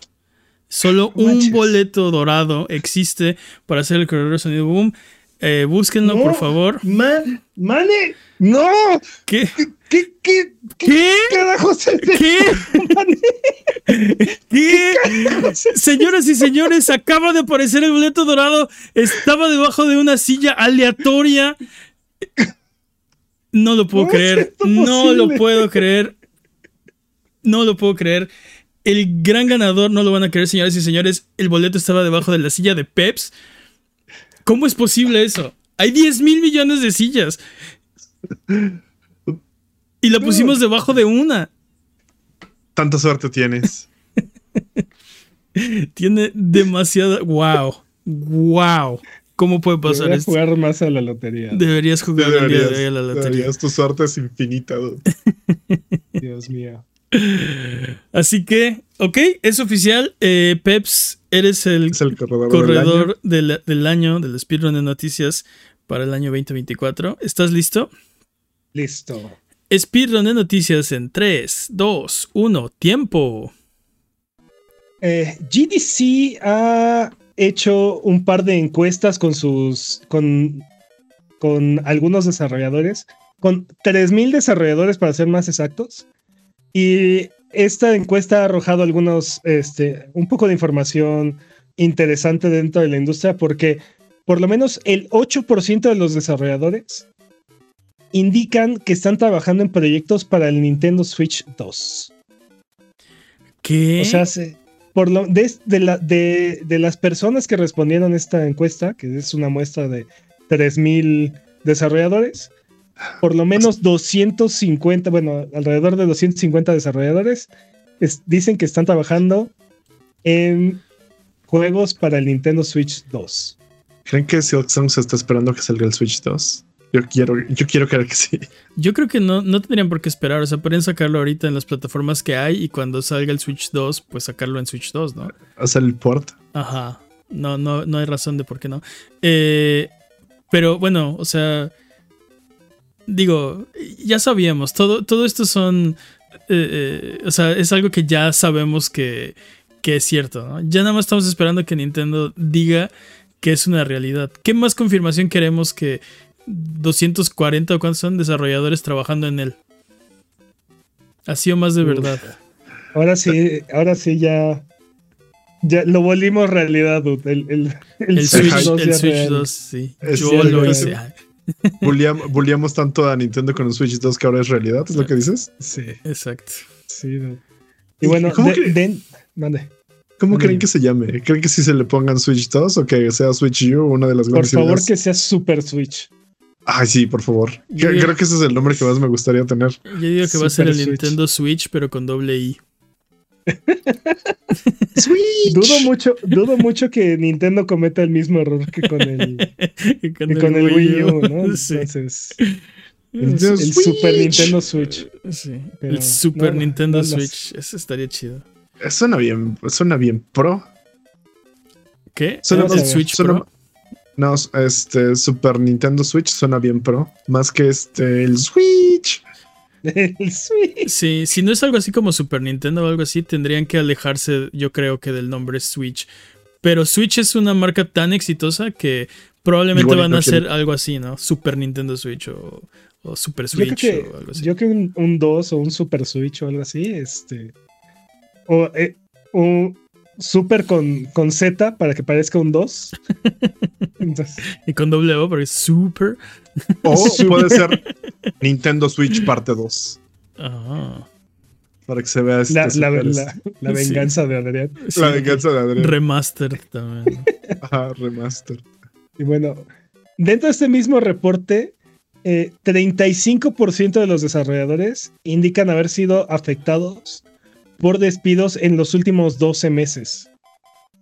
Qué jodido. O sea, ya sea ellos o personas dentro de su compañía, 35% de, lo- de los desarrolladores reportan haber sido afectados y más de la mitad reportan estar preocupados por despidos futuros dentro de los próximos 12 meses. Así es que Chale. es algo que ha estado, que definitivamente ha impactado a la industria de una manera muy impresionante. Y hablando de eso mismo, Behavior Interactive, los desarrolladores de Day by Daylight, han despedido alrededor de 45 personas. Los Boy Interactive, que eh, es un estudio que ayudó al desarrollo de juegos como Diablo 4 o Borderlands 3, Ujú. despidió a una cantidad considerable de su equipo. Este, no sabemos exactamente cuántas personas. Eh, Thunderful Group, que son los desarrolladores de Somerville, eh, harán una reestructura que afectará aproximadamente al 20% de, de su equipo. Y CI Games, que son el publisher de Lords of the. Fallen, despedirán al 10% de su fuerza laboral. Entonces, Solo esta sea, semana. esta- o sea, esto no ha terminado y sigue impactando a la industria, ¿no? Entonces, Chale. sí, está, sí. está, está muy mal. Y bueno, ahora sí, volviendo a hablar de videojuegos, el Battle Royale de Halo Infinite parece haber sido cancelado. Esto de acuerdo con varios rumores que indican que ya no está en desarrollo y no parece eh, que el proyecto vaya a llegar a ver la luz. Así es que Tú no sabía de esto. si estaban esperando el Battle Royale de Halo, yo creo que pueden esperar sentados, dudes, porque Uh, no va a pasar. Y bueno, ajá. Creo que el Battle Royale ya es del pasado, ¿no? Ya estamos entrando a otros trends como este. como los este, Survival y los. Este, Foam Stars. ¿Los Splatoon likes o qué? Ajá, los Splatoon likes. Es la nueva era, dude. ¿Te imaginas que eso sea la moda de la siguiente década? Los Survivors son Oye, ahora la, la moda. Mándame. Hace, hace rato decías que de los modelos de suscripción y no sé qué, este, Sí. que íbamos y rentábamos en los noventas. Y luego en la siguiente década hubo negocios que decidieron, no, yo ya compré los juegos, yo ya compré los aparatos, ven y juega aquí, ¿no? Este, como las cafés internet Sí, o te, los party. te- te rentaban, por ejemplo, el Nintendo 64 y, Ajá, ajá. y Star Fox por media hora o por 15 minutos. Ibas Sí, al sí. local a jugar. Pues era como, era como la evolución de los arcades, ¿no? O Ajá, sea, ajá. Era, era, como, como- ya no rentabas y te lo llevas a tu casa. Ahora ibas al local a jugar. Una Rentabas el rara. espacio, ¿no? Rentabas el. Ajá. Sí, Ah, está chido. tú no tenías 64 o no tenías, no sé, Star Fox o whatever. siempre, O siempre tus amigos no querían ir a tu casa a jugar y eh, que les quedaba más céntrico ese lugar. siempre ha habido una forma de tener acceso a más juegos de los que eres dueño, ¿no? Pero, este... Ah, que diga, no. No, no, y, y modelos legítimos. Bueno, en Japón estaba prohibido rentar juegos, ¿no? Pero, ah, sí. este, modelos legítimos, ¿no? Al Yo habría muerto en. Japón. Pues sí, no, porque por ejemplo en Japón no podías rentar juegos, pero habían eh, con el ah, el Famicom, el, el sí, sí. Dios, palabras las conozco, el disco, el di- la versión, la el lector de disco de, de Famicom, podías ir a un kiosco con tu, con tu disco y ya que te habías cansado del juego, pagabas una cantidad pequeña y, cam- y podías reescribir tu disco con otro juego. ¿no? Entonces, Está chido. y, po- y podías ponerle un juego de un lado y otro juego del otro, ¿no? Entonces, eran, eran, no rentabas juegos, pero reescribías tus discos, ¿no? Mm. Entonces eran formas de seguir ad- adquiriendo juegos de formas más económicas. Y también en algún momento estuvo dis- disponible por muy poco tiempo Sega Channel, ¿no? Que te permitía Uh, sí. pagar un, sis- un- un servicio de suscripción Sí, para tener acceso a, a diversos juegos y así. sí. La forma más inconveniente de tener juegos, pero sí. Nuevas tecnologías, dude, nuevas tecnologías. Sí, pero sí Pero era bueno. ese, ¿no? El que tenías que estar ahí en el momento en el que estaban transmitiendo el juego para poderlo jugar. Sega Channel, Sí, creo que era Sega Channel. eh, lo, el que mencionas es en la versión de Super Nintendo de, es- de ese servicio, pero ese, ese únicamente estuvo en Japón. Sí. Y sí, por las próximas, no sé, tres horas podías jugar una versión diferente de Zelda, ¿no? Sí, de, sí, sí. Bueno, ok. Si, Link to- si- si era de de- Nintendo, entonces no, no era el Sega Channel en el que estaba pensando. Pero sí. Pero en- en ¿Sabes Sega a, Channel, sí sabes a cuál me refiero. Es ese. Sí, sí, Tenías que estar en ahí. Sega Channel Ah, podías seleccionar, no sé, quiero estos tres juegos. Entonces los descargabas, tomaba horas y, Obviamente. y estaban en, el, en la memoria de tu Sega Channel, que era un, un aparato que se conectaba en, en el cartucho de tu consola, ¿no? Este, y ya lo, lo podías sobreescribir y así, ¿no? Y había juegos exclusivos como Mega Man, lo- lo- los tres primeros Mega Man para Genesis eran exclusivos de Sega Channel. ujú.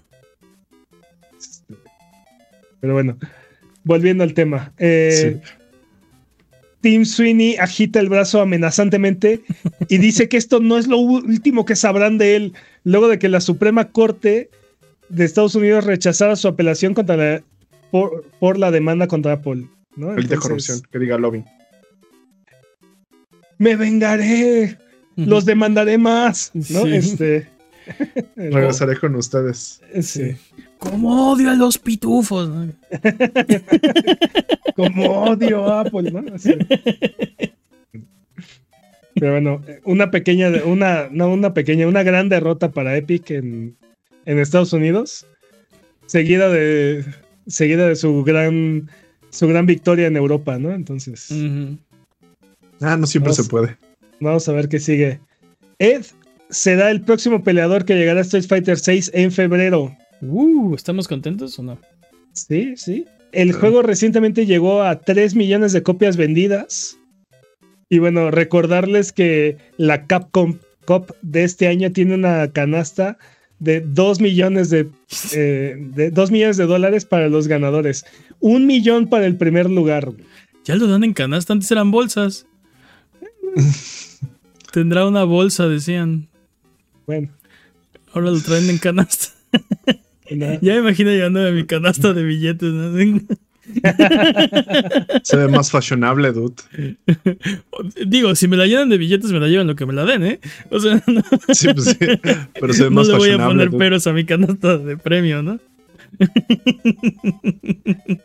PB lo logró, señores. PB lo logró. Peanut Butter lo logró. Terminó Dynamite en 26 minutos con 24 segundos. Desafortunadamente falló su control y no pudo lograr un world record, pero hizo un excelente trabajo. Es un gran chico. Mm. Peanut. Butter es un perro, por cierto. Corrió Dynamite en GDQ este año. Sí, el primer perro speedrunner en estar en eh, AGDQ, bueno, en cualquier evento de GDQ. Este año y este año de GDQ hizo Speedrun Extravaganza está increíble, dude. Un dude jugando Super Mario 64 Con la batería. Mm. Estuvo increíble, dude. Estuvo increíble ese, ese speedrun, sí. Sí. También el de, el de StarCraft estuvo brutal. O sea, el de ¿Sí? StarCraft también estuvo brutal, no sí. vi.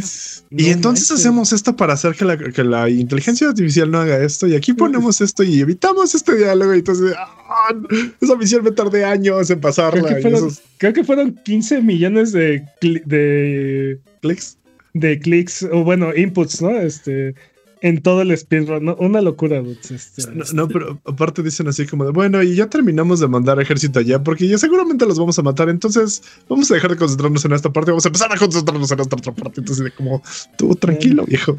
No, estuvo, estuvo muy impresionante ese. Sí. También el de, el de Resident Evil 2. Este, Ah, el no Resident Evil hit. 2 Remake. Ah, No sí, el no hit. Sí, sí, sí, sí. este, Estuvo bien Pero chido. bueno. Y, y aparte que se para y dice, ah, por fin lo logré. Y yo así, ah, porque de hecho, este, la categoría era un intento. O sea, no, él no pensó que lo iba a lograr. Ah, sí, sí. Y sí lo logró. Y fue así Sí, emocionante. Me, me sorprendió mucho todo lo que hace. Así de, sí, vamos a manipular de esta manera a todos los monstruos para que no me toquen. Y, y se siente, Estaba súper estresado el runner, por cierto. Estaba. y se siente mucho Sí. mejor en persona. Bueno, como que tiene otra vida el evento. Sí, con Sí. audiencia. Con sí, sí, sí. audiencia, sí. Con audiencia en vivo. Aunque no, todavía está bastante reducida la audiencia en comparación con, Con otros años. con otros años. Mm. Pues yo conté las filas y creo que al menos así en el, en el estadio cuando está como las dos filas que se ven, hay 200 personas por fila, me parece. Por columna de participantes. Entonces, pues, eh, está bien. A lo mejor. perdón, a lo mejor lo he estado viendo en horarios no tan convenientes porque. Porque no lo, he trabajos. visto, no lo he visto tan lleno, pero. No, sí, con ciertos runs sí se llena bastante y está como, ah, bueno, está bien. Y depende que estén corriendo. Pero. pero sí. Bueno, tiempo. ¡Tiempo! Un buen tiempo. Va empezando bien el año, muy bien. Sí, Sí, creo sí. que creo que sí. Te dio Sí, gusto ya. que te dio gusto que sí. Ganarte el, Ganarte el- el ticket dorado. Muy bien. Eh, vámonos de regreso entonces. para irnos. Porque es hora de frotar la lámpara maravillosa. Y subirnos a las alfombras voladoras para irnos a la tierra de los descuentos. Arbano, ¿qué nos tiene esta semana? Esta semana en sus servicios de suscripción. En Game Pass, Pal, Pal World ya está disponible. Sí. Ya casi En lo jugué. Casi lo jugué. En PlayStation Plus, la semana pasada no les di ninguno, así es que esta semana van dos. Evil West y Nobody Saves the World ya están disponibles. Nice. Juegazos los dos. Sí. En Netflix, Death's Door está disponible. Ok. Y en. Nintendo Switch Online, Golden Sun The Lost Age también ya está disponible. Muy bien. En sus ofertas, en PlayStation, Resident Evil 5 está en 5 dólares. Mm. Hype. Wolfenstein, The. New Order y Old Blood, los dos juegos, están en 7 dólares con 50 centavos. Uf. En Xbox, Super, Super Puzzle Fighter 2 Turbo está en 19 pesos. Y esta es la versión de Capcom Arcade Stadium, así es que también tiene multijugador en línea. Ah, este juego no se, no se, le puede decir que no. Super Puzzle Fighter 2 Turbo, no. No le puedes decir. Por 19 pesos. aparte, no ha habido ningún otro juego que esté, siento yo, a la altura de, de, este, de este sí. De lo que ofrece este juego.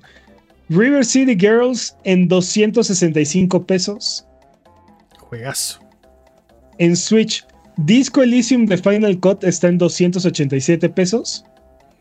También y Pillars of Eternity Complete Edition está en 243 pesos. En PC, Valfaris está en 47 pesos en Steam. Valfaris, ¿cuál es Valfaris? Es, es, el, Metroidvania metalero. Es uno en 2D. Es no contra. No es, no es un Metroidvania porque no regresas. Ah, no regresas. Pero, es, un, es un como side scroller. Este. Sí. no es contra. Y, tienes un botón de, de metalear, ¿no? No es ese, ese es otro. Según yo. No. lo estoy confundiendo. Creo que lo estoy confundiendo. Es de la misma compañía, pero no sé si este tiene el botón de metalear. Según yo, solo puedes meter cuando estás agarrando un ítem. No lo haces como a, at will. Sí, tiene razón, tiene razón. Valfaris es el. Sí, como el de Mechas. El de Mex, sí. anda. Tú lo jugaste, ¿no? En stream alguna vez. Sí, sí, sí. Jimmy, sí, Jimmy, Jimmy. Sí. Sí, sí. Bueno, este. Hellblade Senua Sacrifice está en Steam por 27 pesos también.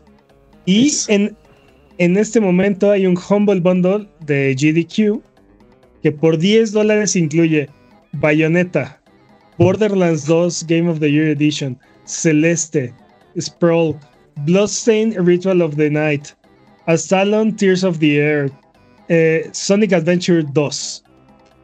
Y déjenme les digo, he estado jugando Astalon Tears of the Earth y, y, y para mí vale completamente el precio. Vale, los, este vale los 10 y te llevas otros como 9 juegos gratis. ¿Qué es, ¿qué es Stallone?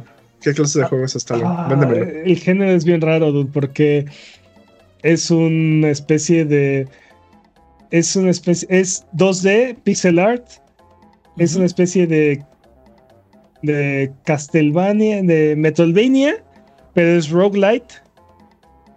Y tienes que. ¿Te está gustando un roguelite? Sí.